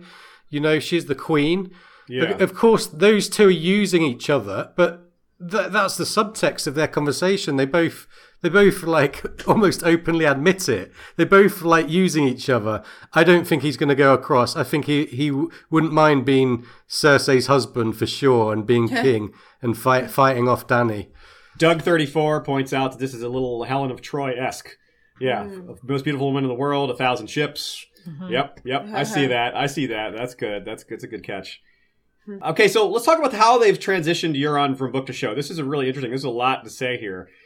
Okay, so Euron, in order to make Euron formidable in the book, he's got a lot of arcane associations. He's powerful. He's cunning. He's got an army. He's got a navy. He's he's got a lot going for him, and a lot of which we don't even know yet. He may have. He's got you know special armor and all these other artifacts and, and cool stuff like that. He has none of this in the show, but they still need him to be just as powerful. In, but they're doing it in different ways. So what they do is instead of having all these arcane associations, instead of having you know a Valyrian steel armor or whatever else, he's just got a much bigger fleet, even more powerful than what he has in the show or in the books rather, and they made it even more power relatively speaking because they seem to have no opposition fleet where there is the Redwyne fleet in the books, which is a good counter to Euron's fleet. But there doesn't seem to be anything like that in the show, so they've just made Euron an ultra naval power. And that does make him extremely formidable because that's huge. Um, and in order for him to be on the level of Daenerys, make up to me a worthy adversary, they had to make up for this taking all his magic away. So, Lady Gwyn, though, you have some some questions. I do have questions. you'd like to present to the group. Where did this fleet come from? How did he build this Yeah. fleet? Uh, a thousand ships. He's talking about the greatest armada Westeros has ever seen.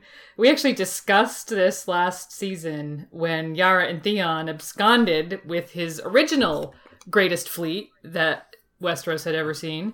Um, he was left there on the Iron Islands with no timber and presumably not really that much labor because the Ironborn aren't really that plentiful. Um, not to mention the time factor.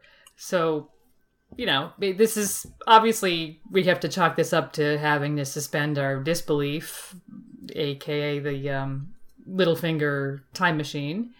Um, but you know, I kind of would have liked to see a little bit of an attempt to explain or acknowledge, like, how did he come by this? At least maybe bragging, like, can you believe I built this fleet with in, in, a, in a year, however much time has gone by? I'm not sure how much time is supposed to have passed. Yeah.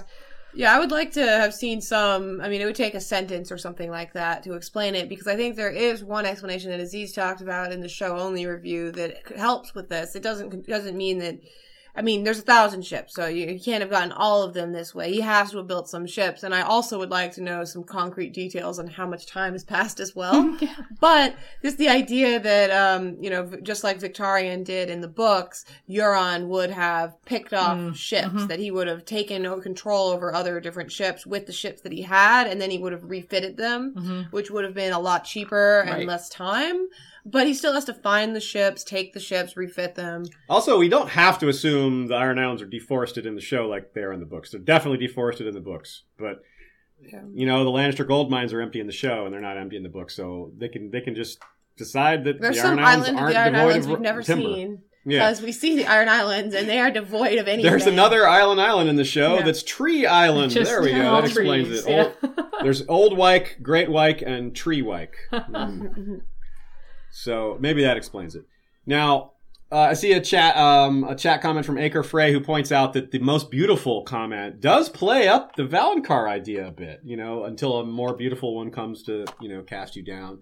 It might play into that a little bit. The wording certainly is is familiar enough. That's a cool catch. I have to think about that some more. Do you guys have any takes on that, or is uh, maybe that's just something to think about? just something to think about. I mean, obviously, Cersei, she obviously thinks that you know he's referring to her, so she obviously thinks that she Mhm. is the most beautiful woman in the world. Yeah. Be interesting. no. Okay, so then. Sorry, what was that? I was gonna say it would be interesting to see what happens. Maybe you know if she gets sort of disabused of that notion. So- yeah. so- And here's how I think we might be seeing a book parallel develop here. Euron's association with Cersei here in the show might happen on some level in the books. We don't know. That's certainly on a possibility. But I'm thinking about how to compare this to what happened with Aurane Waters. She trusts that Aurane Waters built him a small but potent fleet of huge war galleys of Dromons, and then he stole them and turned pirate. And she was told not to put him in control by uh, by Maester Pycelle, who didn't trust him, uh, especially didn't like who he was choosing as his crews.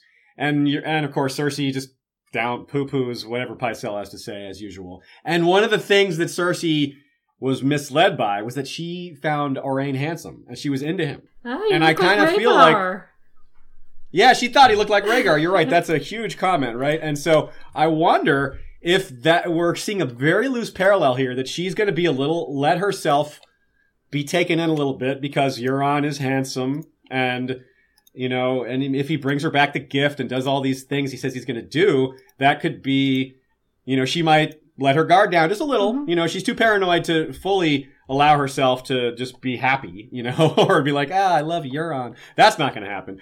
But it, it could be a loose parallel to that, where she kind of lets her guard down just a little bit, makes a mistake because she misjudges someone because of, Mhm. you know, something, a physical attraction or something along those lines. Because Euron is, you know, I, I thought like her body language was, she wasn't, she was into it. You know, she was, she liked being, you know, courted like this. Yeah, yeah, I, I think she did, and I think you raised a good point. I think it was you, Aziz, in yesterday's show on the episode. I get to listen to it, but I don't get to say much when he's talking about it. but uh, when you talked about just the fact that Cersei hasn't really had that sort of experience in her life because she just had uh, marriages planned for her from such an early age and arranged for her that she didn't get to get wooed or have multiple suitors or anything like that. Yeah, imagine people hitting on her with Tywin, with Tywin uh, uh, and Jaime, you know, around. Like no one could ever like like approach her, right? So, yeah, I think that's kind of neat. So maybe yeah, so it's just like a little, maybe it's a little bit of her like getting to get a thing that she missed out on in her early youth that now she's getting, uh, you know, treated like this, treated like a, a object of beauty. So. I think that's interesting. We'll have to see how that plays out. I really wonder about this Cersei Euron thing, and I really wonder how Jaime's going to be impacted by this. Is, this could be part of what push starts to really push Jaime away. I mean, of course, nothing has pushed Jaime away yet, really. Even their dead kids and all this other stuff. But if he she actually like starts liking another man, that might be finally the straw that breaks his back because Yeah. that's the one thing they still have is that they still love each other. Yeah, you know, during all these scenes with him, I, I, I- I think I can, I think you can sense this internal conflict that he has and this uh, disillusionment that he's experiencing, that he's thrown his lot in with her, and that he still loves her and cares about her. But I think you can see that he's very disturbed inside, and that I don't think it's such. I mean, maybe it was never a pure love, but I don't think. I think it's clouded by what she's done and the situation she's putting herself in right here. So Yeah. I, I think we're very close to seeing that break. Any other thoughts on that? No, I agree. I agree. What about the way you're on? Oh wait, can I say one more thing? oh yes, absolutely. Someone a comment, which is something I also had thought about from Jesse knows. As far as this t- as the timeline, not much time could have passed just based on Cersei's hair growth. They're just really excellent shipbuilders, I guess. But I was thinking about that too. I was thinking her hair maybe could have been a little bit longer, and we would have been able to guess. Maybe that- she's keeping it short now. Maybe she's keeping new it look. trimmed like that. No, I very much doubt it. It works for her. It does, and I love seeing. I love it for cosplay and stuff like that. That people can have such a modern hairstyle for that cosplay and stuff like that. It's really unique. Yeah, we saw a couple of great cosplayers at Con of Thrones. doing Yeah, new with the with the short hairstyle like that. But I, I want to see. Char- I want to see what I want to see, but I know we won't see as the season goes forward. I just doubt it. Is her hair just getting slightly longer every episode? I really want that. I'm doubtful though. And she's like, maybe she'll be like the Mad Queen, the Mad King, and not let any barber near her. So Euron also had a couple of you know uh, uh, looks back and forth with Clegane with the Mountain, and it could just be nothing. But it seemed like there was a little subtext there because Euron doesn't know what the hell Sir Gregor is. I don't, a lot of people don't know what the hell he is, but he's certainly not. You know, there's certainly plenty of reasons to think he's not all there. He's not all human. Mhm. So he's like, "What is this? What is this cool creature? Can I? What can I? Can I steal this?" So a theory from Lucas Perzek, uh, listener says instead of Euron torturing warlocks, maybe the parallel will be Euron torturing Qyburn to learn about, you know, how this beast was created or how to steal him, how to control him. Uh, maybe that's a little far fetched a theory, but I think it's a cool idea, even if it never happens or nothing like it remotely happens. I like the thought. That's a cool, cool idea. What do you guys think about that concept? And if you don't have any th- thoughts on that, tell me about Euron's gift. What do you think the gift is going to be? Oh, well, I'll jump right in on Euron's gift because I had really strong feelings that he was referring to Tyrion because he had all those pointed references to Killing a your brother. brother. yeah, uh, you know, it was it was several times he mentioned it in these kind of significant looks, and then you know he says he's going to bring her a gift, and there's another significant look. So you know, not to say that he's going to succeed at that, or even that he has any intention necessarily of doing that. Um, maybe you know maybe that was his intent and he won't succeed or maybe he was just trying to um you know lead Cersei on into thinking wow he's he's gone off to get Tyrion for me you know so Yeah.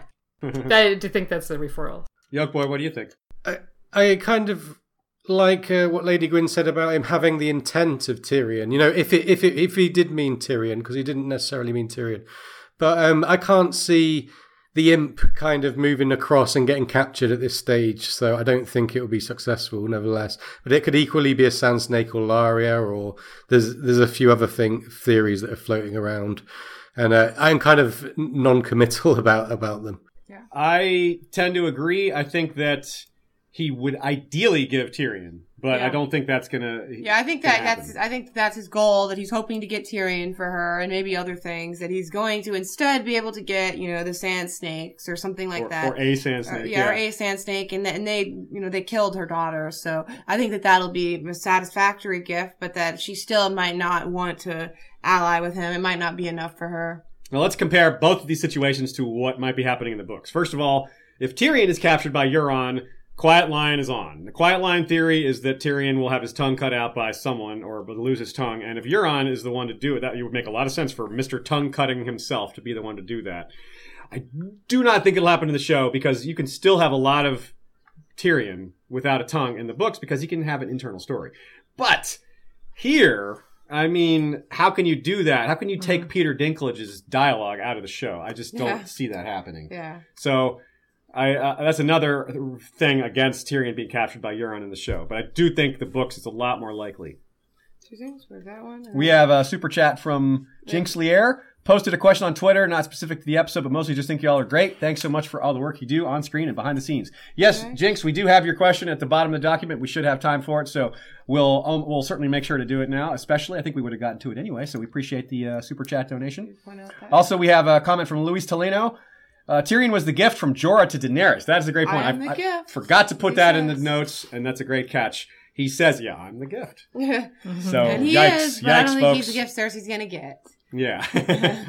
but but I think the sand snakes, at least in the short term, are a lot more likely because there's first of all, there's three of them, so you can kill one of them off and not really have anything be any different. Second of all, they killed Myrcella, so that's a really good thing to give. Even Jaime would be happy with that gift. Yeah. And you know, and the sand snakes aren't very popular, so killing one of them off would be like, a lot of people would be like, "Yay!" Mm-hmm. But yeah, also Olenna is possible too. I just think it's less likely for him to capture her and give her to Yeah. Cersei. And Olenna's really hard to figure out how this is gonna like as far as the book arc because we don't know if the Tyrells are going to get wiped out like they were in the show. You know, I don't know. So, if Olenna going to be the last Tyrell standing is is not necessarily something that's going to even remotely happen in the book. So that's really hard to Uh-huh. figure out. But the Sand Snakes are going to King's Landing as per Feast for Crows. Doran's sending a couple of them there, so it's kind of easy to see how at least some of these high points could match up. Right? They could be there. They could murder Tommen. They could murder Myrcella. Then they could have an interaction with Cersei. like, yes, they It could, have these maybe Euron isn't involved at all. Maybe it's not that Euron's giving Cersei a gift, but that Cersei gets that gift for herself and kills one of the Sand Snakes. Yeah. it is a random example, but it could go similarly, but very differently. It's hard to see how Euron fits into the book aspect of the Sand Snakes at King's Landing. That part Yeah. I think is probably disconnected. But a Lannister Euron alliance is absolutely possible in the books too. Yeah, it's Um, definitely. I mean, especially given the different prophecies that we've seen a little bit of, that there are clues that lots of people think Cersei is the most likely choice for these prophecies that have these visions that have to do with Euron that I won't go too into detail with. But I mean, lots of other people think it's Daenerys, and they're still unsure. But this definitely gives a little more weight, I think, behind that theory in the books, as much as maybe we want to separate from it, but this is such a big plot line, I think such a big detail that it's more likely than the smaller details. Yeah. Another threat, another feather in the cap of the theory that Olenna will be the one taken is that she would be uh, a, a wonderful hostage to ensure the Tyrell army stays on their side. Because right now, they, and that's the conversation that Jaime and, and, Dan- and Cersei had. Cersei was all a little arrogant about it, saying, "Oh, they'll stick around. You know, the Tyrells won't fight for the Dothraki. They won't fight for the Dragon Queen." And Jaime's like, uh, "Yeah, they will if they're winning." New so super chat? Another super chat from Jason Madden. Tyrion, if I were cut in half, I would be the quarter man. Jaime, if I saw my brother again, I would cut him in half. Ah, so that's interesting. Yeah, so if Euron captures Tyrion, maybe that would be Jaime to, to be the one to kill him. Uh, I would think Jaime would back off on that when presented with it, but maybe not. Mhm. I do have a, I do absolutely think that Jaime and Tyrion will have a chance to interact this season. Maybe one is captured by the other side's forces. You know, I don't see them just meeting and being like, "Hey, let's have a chat."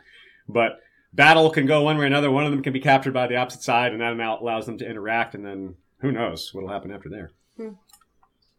Um, another aspect of this is Euron captures some of the either Theon or Yara. Now, I don't think that he would present them as a gift because look, think about the level of gift. Cersei is expecting a gift worthy of her marriage, which is her kingdom. This is a re- Yara and Theon are kind of important, but they're not that important to to Cersei. They're small fries from as far as she's considered. So that would not be enough of a gift. And Euron wants them for himself. He Uh-huh. wants revenge on them. He doesn't want to give them away for someone else to execute. He Mhm. wants Yara and the uh, and Theon for himself. I like this comment here from Dan Fraser. Will Euron return with a dragon egg? I don't think so, but that would be Yeah. cool. That would be very cool. I do tend to think of yeah, what kind of mythical, uh, magical objects and you know artifacts that he could acquire that would be because we're trying to we tend to think of people. We are totally thinking of just what people he could bring Cersei as a gift, but it could be something different. You know, it could be the dragon, for example. But I think that if he has a dragon, he doesn't need Cersei very much. Yeah, that's a great point too. He's like, "Yeah, what do I need you for? I've got a dragon." I think that if if Yara is captured, um, we have a- a comment from our good friend Vanessa Cole at VK Artist, who we had a panel or two with at Con of Thrones. She suggests maybe Yara, if she's captured by Euron, could get the treatment given to Falia Flowers in the Forsaken chapter, not the pregnancy part, but being strapped to the prow of the mm-hmm. Silence. Whew. I am worried about Yara, and Euron wouldn't be gentle. He wouldn't just put her. He wouldn't just kill her and put her out of her misery. We have another super chat. Another super chat, Nancy off. Groth, twenty-five dollars. Thank you very much, Nancy. How did Greyjoy fleet visuals were awesome get around Dorne and Stepstone through the Narrow Sea to King's Landing without running into Daenerys' armada? Well, I guess it's just a matter of when the time when this timeline happened. It does seem like those things happened kind of close together, but you know, this show this is a logistics thing. The show often just kind of pushes logistical things like that to the side. I mean, look at how fast Littlefinger gets from place to Yeah. place. Varys, for example, was all the way back in. Dorne negotiating with the Sand Snakes, Ellaria, and Olenna, and then went back to Essos to get on Yeah. the ships to come back to. One of the things that's on my mind is I don't remember exactly what they would have what they said during the painted floor scene, but my impression is that you know these these don't take place concurrently or even necessarily terribly close to concurrently. So we might have them talking about oh well she'll go to Dragonstone and then we see her go to Dragonstone, but those actually took place quite a Yeah. wild difference you know between mm-hmm. each other. So I, I think that there wasn't crossover there is my explanation for it. Yeah, I think so too. Even That's- if Cersei's hair isn't growing. It's a safe explanation. It makes a lot of sense. It's true. We shouldn't get too bogged down in timeline questions because it is really easy to be fooled by thinking that two scenes that happen one after another are actually happening linearly mm-hmm. timeline. It's not. There's no reason to assume that at all. Just it's like easy to make that assumption, but we have to remind ourselves that's not the case. So absolutely. Just like the books, yes, because George is a little plays a little fast and loose with that stuff. You got another comment about this real quick? Um, they, they talk about how they show the location on Dragonstone on the map. That's a map. Like you, you there's a big sea between them that you you can pass by Dragonstone, like pass in between Dragonstone and out of King's Landing without actually being within vision of Dragonstone. Is my impression of it at least that it's not just that there's Dragonstone, you can see it from King's Landing. You know what I Yeah. mean? It's close, but it's not that close. It's not yeah. that close. So I think there's enough empty space in between that they wouldn't necessarily notice each other. That said, I think that if they had wanted them to notice each other or for it to have been a tight spot, a tight squeeze, they could have made it like that. It's flexible enough either way. A, here's an obscure reference that gives a little bit of detail as to how King's Landing and that general area works as far as the geography. In the Princess and the Queen, they're the ship taking young Viserys, who is eventually King Viserys the First. He's being sent overseas to sort of for protection to keep him out of harm's way, along with his other younger brother, young Aegon, who eventually becomes Aegon the Third. Uh, wait, no, Aegon. The, yeah, Aegon the Third, the Dragonbane. Those two, it says it's the, the, the ships with them sailed right into the teeth of an invasion fleet. And it- the way the wording kind of made me think that this wasn't inevitable. Like if they had taken a different route, they may have missed each other. It's easy to forget, even with an armada this size, how vast these oceans and seas are. So, and of course, with the time, so with the timeline not necessarily being linear, with the great distances, it works. It may seem a little awkward, but I think upon further reflection, it's it works fine. Mm-hmm. Question from Josh Wan. What? How much of a part do you believe Euron will have? Even if he marries Cersei, once he destroys Dany's fleet, how else is he going to provide much to the story? No one else will have a fleet that I can think of, and the Ironborn aren't known for their prowess on land. Well, the fact that no one else has a fleet that you can think of is is accurate. I think that's a huge point. The fact that he has the only real fleet besides Daenerys is huge, and that's something that makes him more powerful in the in the show versus his book arcs. Um, I do think Daenerys just. I don't know if we should take for granted that he'll destroy Dany's fleet, but if he does, then that's really huge because Danny is will be semi trapped on Dragonstone with a huge army and not necessarily a way to feed it.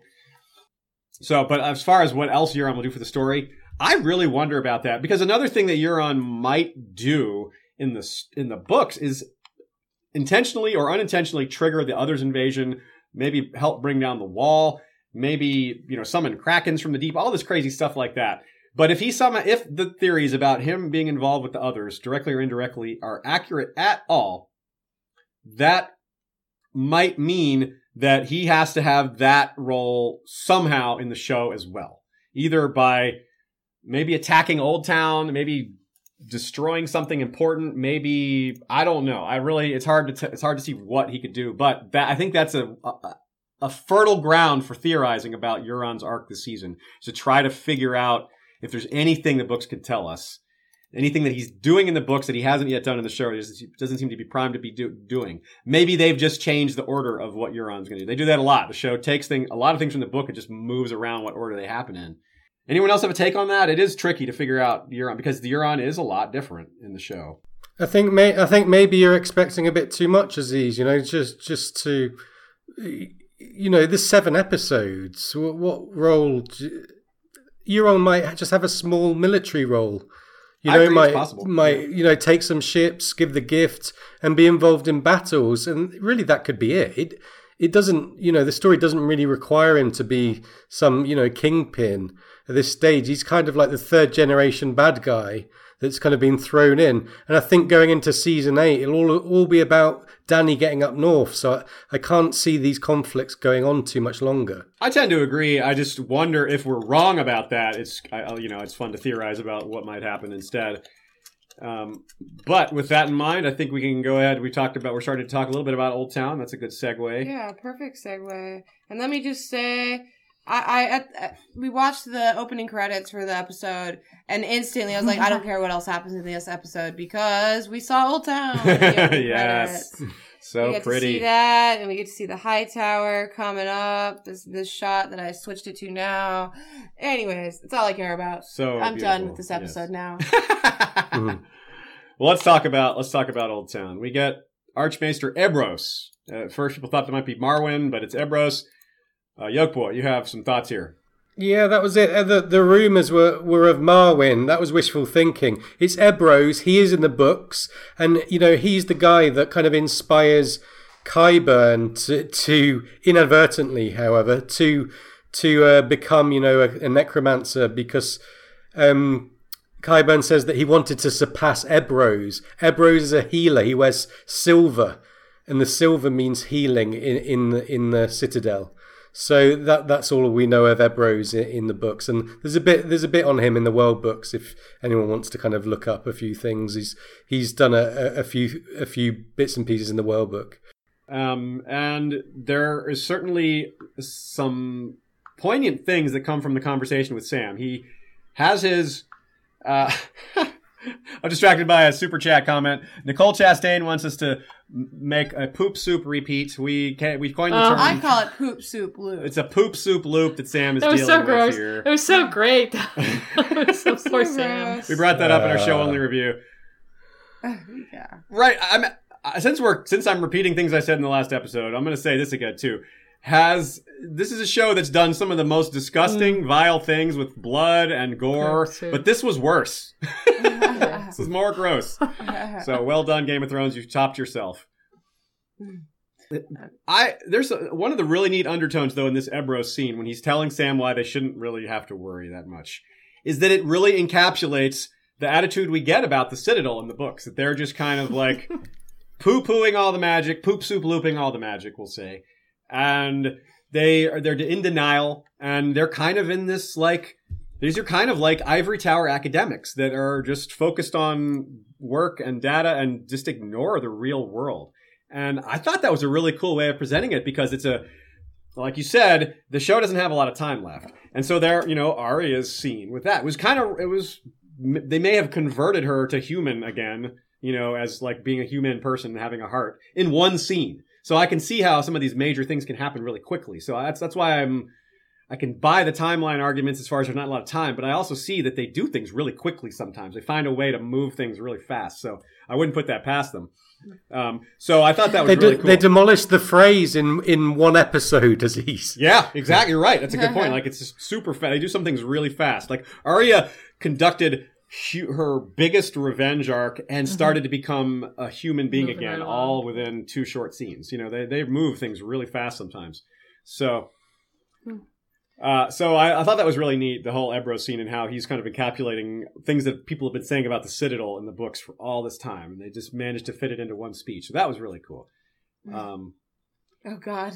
Geek Furious says next Con of Thrones, poop soup will 100% be a meal served for all the Game of Thrones viewing parties. I'm just picturing. That's another thing. Yeah, it is soup. Uh, that's, that's oh, I'm going to go into a laughing fit here. But uh, one of the interesting things to me about the scene, about these uh, scenes with Sam in, in general, obviously, are just every shot we have of a book. That I'm like, Mm. ooh, as soon as we're watching it, I'm like, we're going to screen cap that. I'm excited. And as it turns out, I mean, it, it's the show, so I don't put as much stock into what they're saying as I do in the book, but there's actually are some pretty interesting things in this section. I think the one most relevant that people are talking about right now in the chat are um, the fact they have they have reference to dragon glass being used to cure things, like um, grayscale. like grayscale, which we obviously have um, Jorah there, and so we could see that come into play. But the thing I wanted to highlight here from the comment from the chat, and I wanted to find out who said it, but was um, Ram, who said, um, "Do you think dragon glass cured Shireen from grayscale?" Um, it's not really clear how she was cured, he says, and but she was a Dragonstone, wasn't she? And I think that's an interesting angle on it. I don't think it was used, but I do wonder how dragon glass is used to heal someone, and if living on Dragonstone could help her uh, her her ability to withstand it. Yeah, the books, some of those things off to the side of those books that are hard to read, some of those shots, there's a mention of the Valyrians apparently m- using dragon fire to weaken obsidian and make it more malleable, and then it leads directly to their fused stone. So the fused stone, according to Game of Thrones canon, the fused stone is obsidian. Which is a n- very new something we need. We need LML here to be seeing. that. That's a huge. He'll he'll go ape on that one. Uh, but yeah, I, I it's tricky because how does her just being in proximity to I mean Shireen being in proximity to Obsidian cure her? Yeah. But we have a lot of cases of like Grayscale's been presented as a bit like chickenpox for kids, like they're able to get over it, um, Yeah. somewhat. But also in the books, Gilly, or rather Val, whose a lot of her lines were given to Gilly in this regard, is freaks out about Grayscale, and Val is like really chill. She's like laughs at you know Shireen or at, at and is just not just thinks authority is ridiculous. So she's not easily intimidated, but she was adamant that that Grayscale is bad news and that it's not that it never goes away, that it just sleeps. So I guess what we're being set up here is that if Grayscale can cure, or if, if Grayscale can be cured by Obsidian, then I guess putting two and two together, it's pretty simple. Jorah's going to be cured, I guess, by Sam. And maybe that means there won't be a Grayscale epidemic like there seems to be in the books. We're being poised to have that. My theory, though, I have a theory that maybe since Euron's probably going to do se- severe damage to Oldtown, possibly destroying the Citadel. We could still have the Citadel destroyed in the show too. I'm not as I'm not as sure about that, especially because I don't know how that would happen. But maybe if there is a grayscale epidemic in Oldtown, then I would think that this is a stand-in for Euron t- attacking Oldtown. So something awful happens to Oldtown, instead of instead of it being Euron looting and sacking and pillaging it, it's it's a grayscale epidemic. So Hmm. I don't know. What do you got? Any any thoughts on that? Is that kind of far fetched, or or um, am I just trying to make the book fit the show here? Maybe. yeah. It's very easy to do that, isn't it? I mean, the canons are set separate. I, I'm very wary of taking anything from the show. Yeah, yeah, absolutely. Yeah, it's just it's fun to theorize, but obviously none of these thing ideas should be like, oh, this is definitely it. Yeah, know? I think we we generally make it clear when we're like, this kind of impa- impacted how I think about a plot line in the books, and other times I think we're all generally thinking of the Mhm. show. Like when I talk when we're talking about Dragon Glass curing people, I don't tend to think Mm. that that extends to the books, and I wasn't thinking Yeah. about Shireen at all. Yeah, for they didn't that. put I was that. thinking about it purely in a show context. yeah, me too, me too. But I do wonder, like we have Oh, that stabbing thing with the obsidian to Mhm. change them into that, and so I wonder how the curing would work if it's related to that mechanism. Like, would he like place the dragon glass on his hand? I They don't know. weren't trying to make the Night King or White Walkers. They were just trying to cure his grayscale, and it just went horribly wrong. yeah, Jorah's gonna try to get cured, and he's gonna turn into a White Walker. That's right. Jorah the White Walker. He's the Stone Bear. Soon he'll be the Stone Walker. So let's talk about the books, though. I did. The books are just. It's just. It's like, ooh, please, Sam. Yes, read the books. Read the books, please. Uh, Demetrios M, Patreon supporter, mentions that sh- this is a little reminiscent of Jaqen, Jaqen stealing books from the Citadel. Obviously, he's looking at different things, though. This, the, the prevailing theory on Jaqen is that he's looking for knowledge of dragons. The book Death of Dragons is the most popular theory, as far as I'm concerned. Yes. Sam is looking at Long Night stuff, which is pretty different. Um, and uh, there's so that's really kind of interesting to think about that parallel. That that kind of throws off the comparisons to Jaqen. Um, We but- did see also some Valyrian steel in there. We see Littlefinger's dagger. Again, you mentioned it in the show only review, but we should be thorough and Yes. mention that it is his dagger. That is the exact dagger. Maybe a mo- maybe that's like a, a model, the proto model. That's this is the, this is many Valyrian steel daggers were made on this particular model.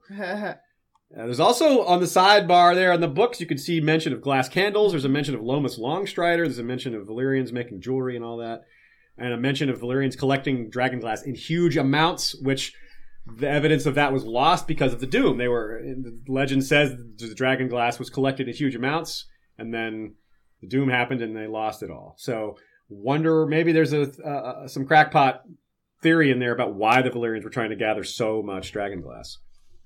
Um, Lady Gwyn, you had some thoughts on this this Long Night book that that uh, Sam was reading. The one or Gilly was reading, um, you know, you guys shared this the screenshot with us, and I was reading it last night. And I thought, geez, this seems awfully familiar, and sure enough, it's just the it's the Long Night section from the World of Ice and Fire. Um, That's great. Makes sense. They should be using real world yeah, content. so they, I did check, of course. I, you guys may have too. This what Sam was reading uh, was not. That seems to have been written for the show. At least I couldn't find any of those um, phrases in the World of Ice and Fire. But the Gilly one was definitely pretty cool. Um, Yeah. I see someone asking why a book on the long night was in the restricted section, which is well, Those don't they want to kind know. of deny that it, ex- you know, that it ever really happened? I mean, there's this sort of mass denial about any of that ancient history having been a thing. The others didn't ever exist, and all that stuff. And what did, what about your thoughts on Stannis? Yeah. Some people pointed this out that Sam already knew about the dragon Mhm. glass, and Yeah, Yeah, I mean, you know, you in the books is um, it's Stannis um, who gives us that whole, that whole bit of information about dragon glass on Dragonstone. Um, after Sam yeah, you have a you have a quote here, don't you? Yeah, I do. He says, uh, On Dragonstone, where I had my seat, uh, there is much of this obsidian to be seen in the old tunnels beneath the mountain. Chunks of it, boulders, ledges. The great part of it was black, but there was some green as well, some red purple. I've sent word to Sir Roland Storm, uh, my castellan, to begin mining it. And um, that's pretty much the last we hear of Roland Storm. We assume that he was, you know, in the when Loras assaulted Dragonstone and Feast, but um, we don't really know what became of Sir Roland or his mission to mine Dragonstone, uh, Dragon Glass. Yeah. It's tricky there too. This from a book perspective, that throws a loop for our predictions. You know, we don't because the Dragonstone situation with the books is so unclear. It's hard to make comparisons here. I just want to say something not to distract us, but uh, Acre Frey in the chat gives a good explanation for another reason why it would be in the restricted restricted section. There's just very few copies of it. Oh, okay, just So for just- yeah, it just, just makes protect sense it. to Yeah, just protect a it. rare book. Anyways, Doesn't have to be like secret knowledge. just a rare book. Just Okay. a rare book. Yeah. Uh, yeah, like Maester Kaeth's Life of Kings, which there are now only four copies. Yeah. The mundane answer is often Yeah. the best. Yeah, Um, yeah. Also, for Acre Frey, who is Lord of the Chicken Dance, it must be said, asks, "Will the Maesters discover the missing missing books, and if so, will he be punished for that?" Uh, that's a tough call. I think uh, maybe they don't have time to deal with. Uh, it seems like a subplot like that may not be very important, but I could maybe that drives him to act more harshly or rashly or more boldly because he's lost access to the books or yeah, something. I mean, he's he's. I mean, he's already in the hole. I think he's just acting more and more recklessly because he's he's just already he's already sold his he's he's already stolen his family's ancestral sword. yeah. What's a few books from the Maester Citadel? You know what? What's whatever next thing he does is. I do Hmm. think that he's gonna have to. I mean, he's just trying to save the world here. Sam's so. a sneaky dude. He, he messed with the Lord Commander election. He yeah, you're stole right. Heart's Bane. He's that was the first slide okay. I think that's that covers that for now. Let's go ahead and move on to unless anyone has more Oldtown Citadel questions, we can go ahead and move on to our final location, which is Dragonstone.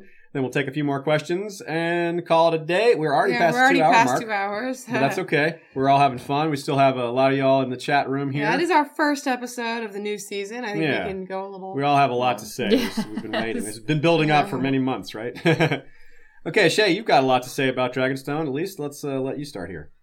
Um, I don't actually have a ton to say about Dragonstone. Well, whose as it notes were turns- these? I thought these were your notes. Those are Joe Buckley's notes. Oh, awesome. Okay, great. Joe great. Buckley has a lot to say. Joe uh, Buckley wrote us some person notes who, here. From My Power in bad. the Hand, of course. Thanks again, Joe, for these notes. He he's, he mentions that I don't recall a book description of that long long thing channel up to the fortress. I imagine that will come into play at some point in the season. Yes, as in the he's talking about mm. the huge long walkway up to the castle. I really want to see some sort of action sequence. I usually don't care about action sequences at, at all, but I really think that it uh, could lend itself to a really engaging and interesting sequence. Where the, I just want to see someone chasing someone. Up. Yeah, there's definitely some some scenes from the trailers that show you know people walking on it, but that doesn't look like it's action about to happen. But obviously, that doesn't mean there can't be. So I, I'm with you. That would be a really cool place to have some action.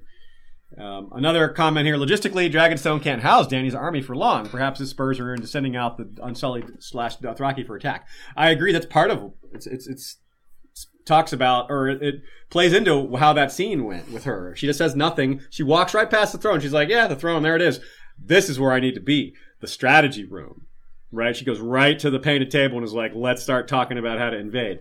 And the show usually dodges logistics, but this her army is so so massive that I don't. I think they can't completely dodge logistics on that. So that's something we talked about earlier. Euron, if Euron is able to have a successful outing against her ships, maybe with sneak attack, maybe somehow avoiding the dragons, if she's able to, if he, he's able to like take out enough of her ships, she'll have real problems. All her army is stuck on this island, right? that could be uh, that could be something that is a real trouble for Dany, and we need things to be trouble for her because, as we keep pointing out, her army is, is just massive and powerful. And but food could be something that undoes her. If winter comes farther south, which we're seeing it in the Vale already, the, how are the Dothraki going to handle winter? You know, let alone the food issues. So, I think that could be something that Dany has a lot of issues with, uh, along with her not having full control of her dragons yet. But yeah, I was really happy to see Dragonstone. I thought it looked pretty great. Obviously, it's not the Dragonstone that we maybe picture from the books that actually has carved dragons that make up the castle itself, whereas this just had, you know, a couple gargoyle dragons at the front area and stuff like that. But I think we're all pretty used to the castles not being as spectacular. For instance, I think we're going to see Casterly Rock this season. I don't know that I expect it to be just a massive hulking mountain that they're inside of. kind of, ex- I'm, I, I'm pretty much guessing it's going to be more of a traditional castle. Yeah. But that was my disappointment in the stunning, beautifully shot scene was that it wasn't exactly how I wanted it. Can't shake it. Question from Callum Evans. How do you think Dany is feeding this huge army she has? She could be getting supplies from the Tyrells, but it's a risky move, uh, moving all the food, especially in the unfriendly waters on Dragons. Yes, we kind of touched on this already, but yeah, I don't know. I think that one suggestion is that she's going to not sit around. She's going to get to get a move on, and as soon as she has any success on the mainland, then that uh, will enable her to get a hold of a lot more food. But Dragonstone is not a good place to get a lot of food, so that's a that's a huge problem. So I do think that's going to be part of her arc is dealing with this situation, dealing with how her large army is, and dealing with who it is, who her army is. The Unsullied are going to be disciplined and obedient, but the Dothraki, well, they'll probably be obedient, but just disciplined. Uh, I don't know about that. Hmm. And a lot of people comment on it's odd that Dragonstone is empty. We, we, we don't have a lot of time, so we're just going to kind of. We talked about this in, in the show only version. I think it is a little odd, but it can be. There's a lot of ways to explain it and I just don't think it's terribly important. There's some strategic reasons as well, but I'm not going to repeat what I said in the show only version. Yeah, yeah. It's also hard to compare because of the whole Laura situation and everything. Yeah, and- you would just normally you would expect to at least see some basic staff. So a, sh- a chef and a person Yes. cleaning it. Uh, There's some people that live there. There's a little town. There's people that live on the island. So you might expect to see something with that. Uh, and I, I think that we still could see that, but I, I'm really doubtful that we will. I don't think it's ultimately very important. I think they just Yeah. ideally they would have handled that differently, but they just time constraints. They're like, let's not bother showing them taking Dragonstone. It's just it would she's gonna win. It'd just be a small scale engagement. Blah blah blah. Yeah, it just I would have liked to see someone who's been on Dragonstone since her family lived there, or something like that. That they she could have been. yeah. Uh, You could have had a scene with her interacting with some small folk that lived there already. I don't know. Plus, we're not sure how to handle this. That's- it's- there's one thing to garrison a castle, but like you know, dragons. Like, how do they deal with that? Lady Gwyn, you had a comment? Yeah. Yeah, I was gonna say that's I, I would have liked to see something like that too. That's what I was thinking. I'd like to see some uh, old guy with a broom who's like, "I was here when your mother was." You know? um, um, but you know, it's probably not completely empty. So I won't say no more in case people haven't seen the trailers. I assume most people have, but All right. Well, I don't know that we have a whole lot more to say about Dragonstone, so let's take a few more questions. Um, here's a question. These are some of these questions are a little bit random, but we these are good questions despite that. From Lord Botchington of Middlefell. What ideas slash rumors have you heard about the fact that in the show there were only two Kingsguard at the Tower of Joy? We're going back a little ways here. Is it significant, or should we put a lot of thought into, or not? And I mean, as it compared to the books, that's the question. I think. Uh, I don't. I think they just tried to combine um, Gerold Hightower and Oswell Whent, gave them aspects of them both were present in that character. Um, I don't have anything we can read into that as far as how that, that might matter to the books. Maybe uh, maybe I'm missing something, but I don't think that's. Uh, I think that's just a standard shortening of the cast. Any other thoughts on that? Yeah, it's just that No, exact that's thing. It's same Lady thing. Gwyn's law of conservation of Conservation, characters, yeah. actors, Conservation of everything. Kingsguard.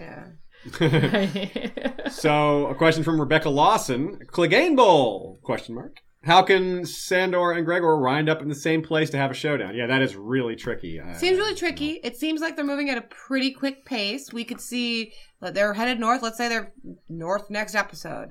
They have a few episodes that still gives them time to come back by this episode seven. So I don't think it's off the table yet, just based on how quick of a pace they really are moving at right now.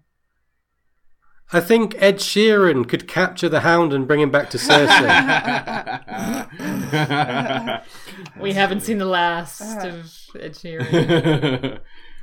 Here's a comment from. So yeah, I, I don't know. I think I mean the fact if Sandor goes to Eastwatch, well, it's a port. There's a Yeah, you can yeah, I take could ship see them south. going to the port. but- They do something, and then they end up mm-hmm. coming going back south for something else. I, I, it's Yeah. totally possible for me. It'll get less and less possible as the season goes on, though. Yeah.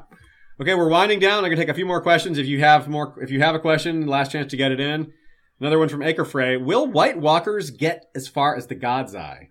Ooh, good one. That, this is more of a prediction type question than, rather than something that we can actually point to evidence for. Uh, oh, there are is some evidence that there will be White Walkers as far as the Trident, based on one of Daenerys' visions from the book, and the God's Eye is not far from there. So Mhm. yeah, I could see that happening. Yeah, I think that might be. In fact, I think that might be about as far as they get. I don't know if they'll get any farther south than that, but Yeah. uh, Riverlands. Yeah. Any any other takes on that? Do you guys think? I mean, we know if they're if- Dany fights them in the Riverlands, given given You their think if they make it visions, to the but it Riverlands, could they go also go even over to the. Vale? Because technically the Riverlands are, you know, more south or equal to the Vale, but still a very different region. You know I yeah. Hmm. Mhm. They'll just stay sad. They're like, I don't know, they just aren't interested in us. That's true.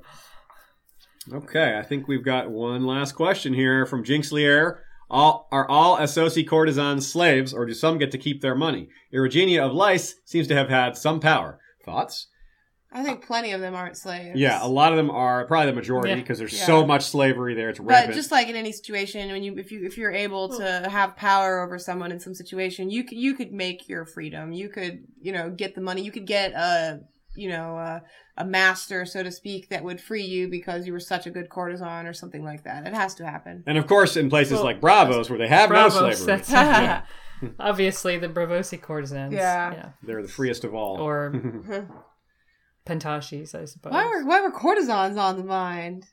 I don't know. Oh, okay. She's just curious, I suppose. Yeah, I was, just, I was trying to think. I was like, did something Just happen in this episode? Uh, hmm. But, uh, okay. we got well, our worries of the week. we do have our worries of the week. Um, I kind of already expressed mine, which is Yara. Does anyone else have a different worry of the week besides Yara? Just Um, Dany's fleet in general. Hmm. I I mean, we talked about the Hmm. possibility of a sand snake dying and maybe and Tyrion being captured. Possibly, I think people would be worried. Oh, she says she's a sex worker, so that's why she's curious. it's a Oh, real okay, life cool, comparison. cool. Okay, that All makes right, sense. interesting. Perfect. Trying to make a comparison Yeah. to the medieval world. That's cool. Um, yeah, and uh, what was I saying? You, you, we were just talking about who was more most likely to die. So, uh, Oh, yeah. Yokeboy gave his No worry, of the week. Uh, what about yours, Lady Gwyn? Oh, I'm sorry. I was going to say that we talked about a sand snake dying, but I don't think I was worried about that. no, I'm not worried about that at all. Right. I was just going to say the same exact thing about Littlefinger. I mean, Oh, you think he's gonna die, but you're not worried about him. I see. not really worried about that at all. Yeah. I, I, I think I might say Yara uh, otherwise, but I think Mm. my choice right now would be Tormund. I don't think he's gonna die like Yeah. next week. Yes. But I'm worried about Tormund. I'm more worried that he's not going to interact with Brienne again. Hmm. Mm. Yeah, that's a fair. Well, I'm worried about anyone going to Eastwatch. So. Yeah, yeah, true. Bunch of nameless, faceless wildlings and Tormund. Uh, Yeah, that's ours for the week. Uh, I'm sure it'll move at a quick pace, but I'm not expecting any massive deaths next week. Well, Yokeboy, we've we've made it difficult for you to pick a worry of the week because we took all the good ones. He ones. chose You have- the dragons. He chose Oh, I Daenerys' chose- fleet. Oh, he said the fleet. Uh, he okay. chose a non-death one, just Clever. a fleet. It The was death of clever. ships. Non-death of an inanimate object. Yeah, I like it. That's cool. I, I'm more worried about you know the the great woodwork going under the sea and uh, you know the great great Lost. prows. Loss of all sinking. that. Amazing. Yeah, all those, all those, all those flags are gonna get damaged by the wind and water, faded. Yeah. well, on theme of worrying about objects to the people, uh, I think we're all should be worried about the Citadel this season. Yes, true.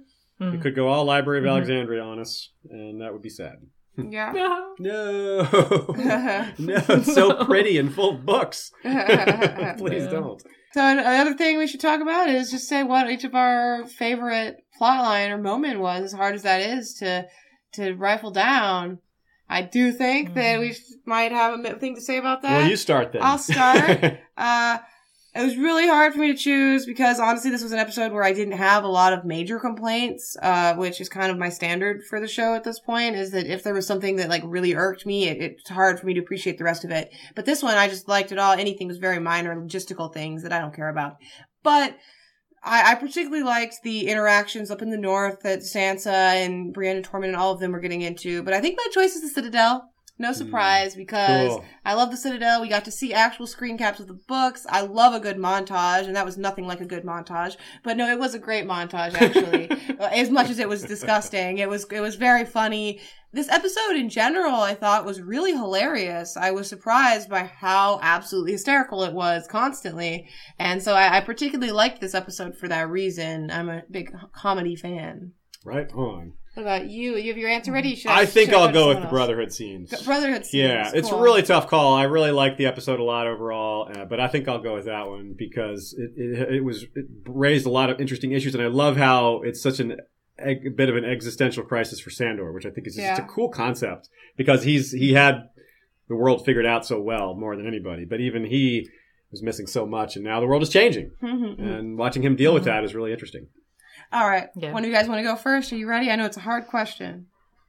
I'll go. I think uh, I'm going with um, with the Gravedigger scene. Cool. Cool Yeah. Very for obvious good, very good. reasons. Mm, yeah, subset of the full Brotherhood. yeah. I think I'm going to go for you know uh, yeah not not the not the uh, not the opening Yeah. scene. I didn't like that. That I thought that was really rushed. The the scene with Ed Sheeran and just the rehumanization and you know the the fact that it's given a platform for Arya to change to change her personality into a you know a good positive step for the first time in a you know that half the half the story. So I thought that was a really great scene. How it made you feel about the you know the people's families and you know sensing that they were good guys and Arya can be a good person too.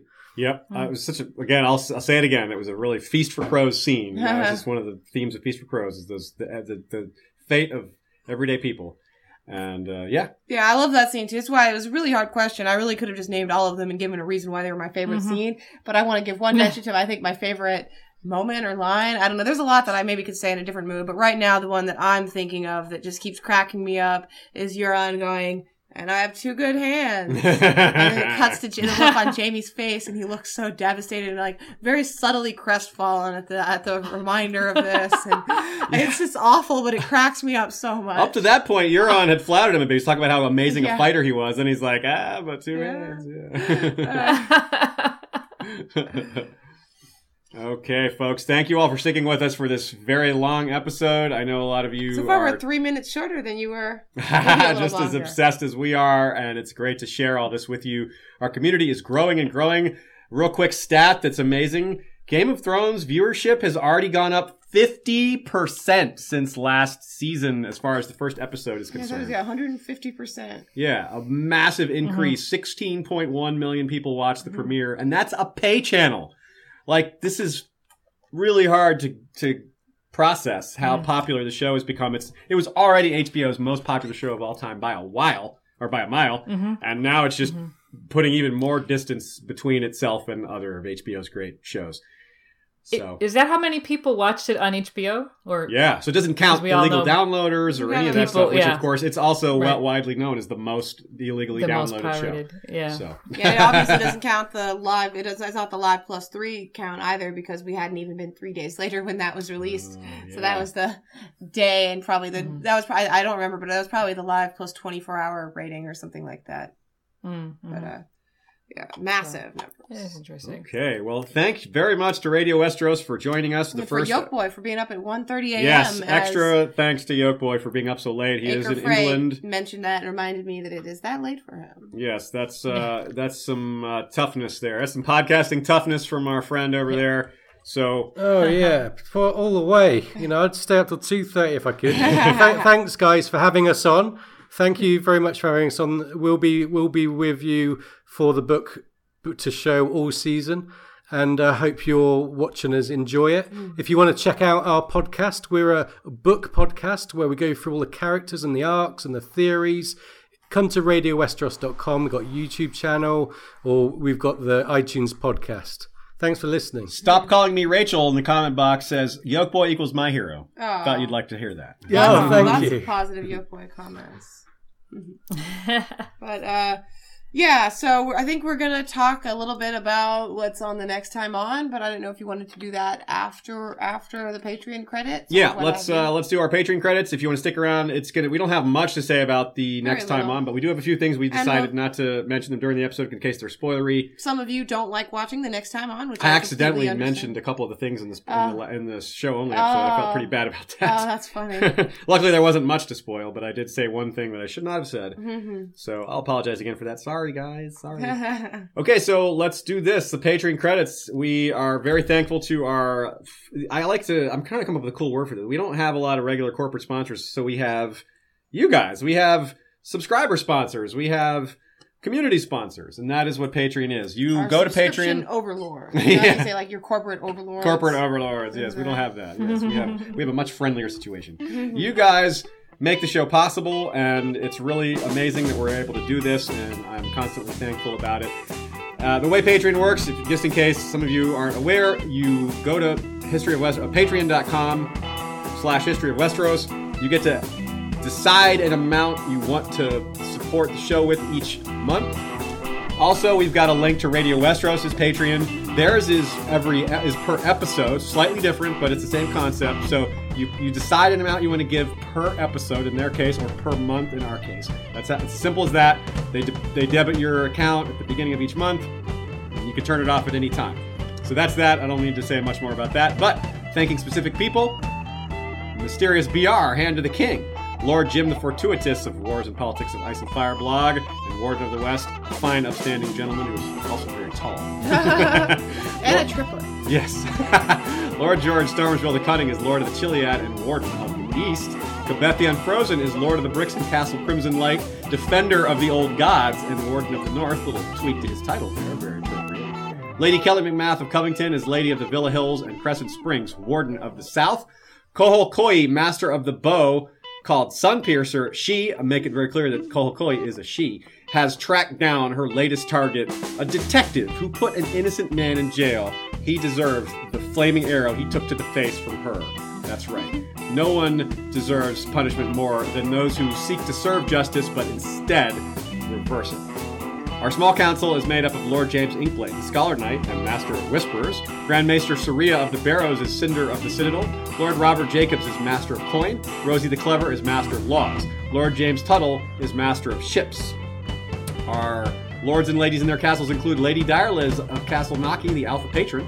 Lord Dan of the Red Mountains and Castle Great Bell is Breaker of the Second Stone. Lord Skip of the Veldt is Lord of Castle Ganges. Mary Meg is Lady of the Bloody Stepstones. Gregor the Toasty is Lord of the Bread Fort.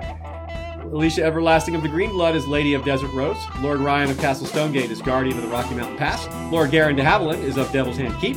Ashlyn Winter is the Hawk's Eye and Lady of Castle Skyfall. Lady Mikkel of Moonacre is leader of the Weirwood Protectorate Alliance. The Lord of the Halls of Castle Hillcrest is wielder of the Valyrian Steel Blade, mach- uh, ah, Valyrian Steel Machete Everglazed. Lord Alistair Whitaker is Lord of the Dawnhold. Lord Bemmy Snugglebunny is Guardian of the Hidden Hundred Acre Weirwood. That one's hard to say. Lord Osborne of Castle Weirwoods. Our roots run deep. I think we got some questions from you in there, buddy. Lord Brandon Brewer of Castle Blackroon is sworn alesmith to House Stark, Grand Master of the Zithomancer's Guild, and Keeper of the Buzz. I believe he's also one of your patrons over there. I think some of the, a lot of these people also support Radio Yeah, Westeros. ni- nice to hear that people are in, into both of our podcasts. That's great news. Yes. The great thing about Patreon, isn't it? Yes, it's so fun. Uh, Brian of the Defender is Lord of the Spear Fort and the Freelands, last scion of Clan McCulloch. Motto, strength and courage. And last but certainly not least, the bastard of the Wolf's Wood, first forester of the Old Gods, is sworn to House Iron Weirwood. Their motto, listen for the silence.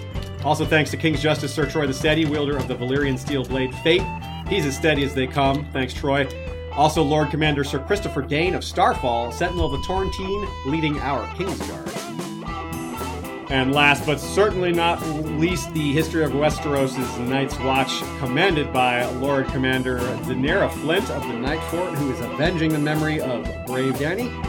She is assisted by First Ranger Fabian Flowers, the Bastard of Green Shield, First Builder Patchface of Motley Wisdom, and last but not least, First Steward Sir Jurian of the Torrentine, called Palewind. All right, that takes care of our patrons. Thanks very much, everyone. Every time the show season comes around and we have so much to do, I'm even more thankful to our patrons because it's a reminder of how much time we're able to spend in Westeros doing all this fun stuff. Let's talk about what we learned from the next on. This is a little bit spoilery, so this is a time to sign off if you do not want to hear what's coming up, even though we don't know a whole lot. But there's a few key things. Probably the most key thing is that we see Nymeria, Yeah. right? Wouldn't you guys agree? Is that the most Yeah, important thing? Yeah. Yes. It's pretty hard to be more. Other important than things that. we've seen in the trailers and we've seen like some of the shots we've even just straight up seen. Some of them we just know are just obvious. Like of course, of course, uh Ellaria and Olenna and the Sand Snakes are involved with Daenerys. Of course we're gonna get a scene with them, that sort of thing. We didn't know when Arya would interact with Nymeria, so that's huge. But one of the other things was um we get that Yalaria shot of Ellaria and Yara kissing each other, which we don't really know the context for, but it seems like it'll happen next episode. It does. Mhm. There's a shot because we definitely see Ellaria in the, in the room with the painted table. So that's uh, clearly happening. Which, by the way, is interesting uh, given the whole capturing a sand snake idea. If Mhm. that clearly means they took ship to Dragonstone, and it might mean they then leave afterwards. So either on the way on the way there, clearly Ellaria gets there, but maybe something happens on the way back. Mm-hmm. So hmm watch out for Mhm. that. Um, what else did we learn from the trailer? I guess there wasn't a whole lot. I thought that was the two, the two. I thought those were the two most relevant things. The Yeah. that we see Ellaria and Yara Yeah. are hooking up this early, and then we see Nymeria. And we see that, yeah, that shot of the painted table or that room with them in it. We thought them all were getting ready. Yeah, and we Mm. know the name of it is Stormborn, and so that tells Right. us a lot about what the episode will be about. I am personally rooting for there to be a stormy sea battle. Hmm, yes, that makes a lot of. Stormborn has a lot of meanings. Obviously, Yeah. Daenerys is clearly a reference, but Mm. so is Euron. That's very much uh, about him. He says, "I am the storm." So storm," is Gendry. and so it's Gendry, Gendry Yeah. Storm ish, but also the Winter Storm. Yeah. right? The walkers are currently walking inside a storm of their own creation, uh, so to speak. So, Mhm.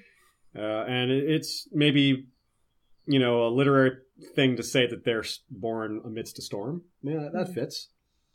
Okay, well, this is a big old episode, so I think we should shut it down. yeah, yeah, we're over two hour, two and a half hours, and Aziz is going to have to edit this whole thing. you know, try to get it out tomorrow morning for everybody. I'll be up late. I was up till six thirty last night editing the uh, show only review, but Meanwhile, me over here, It's all good. normally I have to do all the video editing, but live stream season is so much simpler in the post production for my side. I have to do all the pre production of getting the images ready, but it's like, whew, I'm done. That is, by the way, one of the reasons we're doing live episodes. The main reason is that we get to interact with you guys more. That's just a lot more fun taking questions and doing that. Getting yeah, getting corrections. getting things, corrections. Yeah, we're wrong sometimes, especially when we have only, uh, you know, we have less time to prepare than we usually have for our scripted episodes. So it's a little more likely that we make mistakes.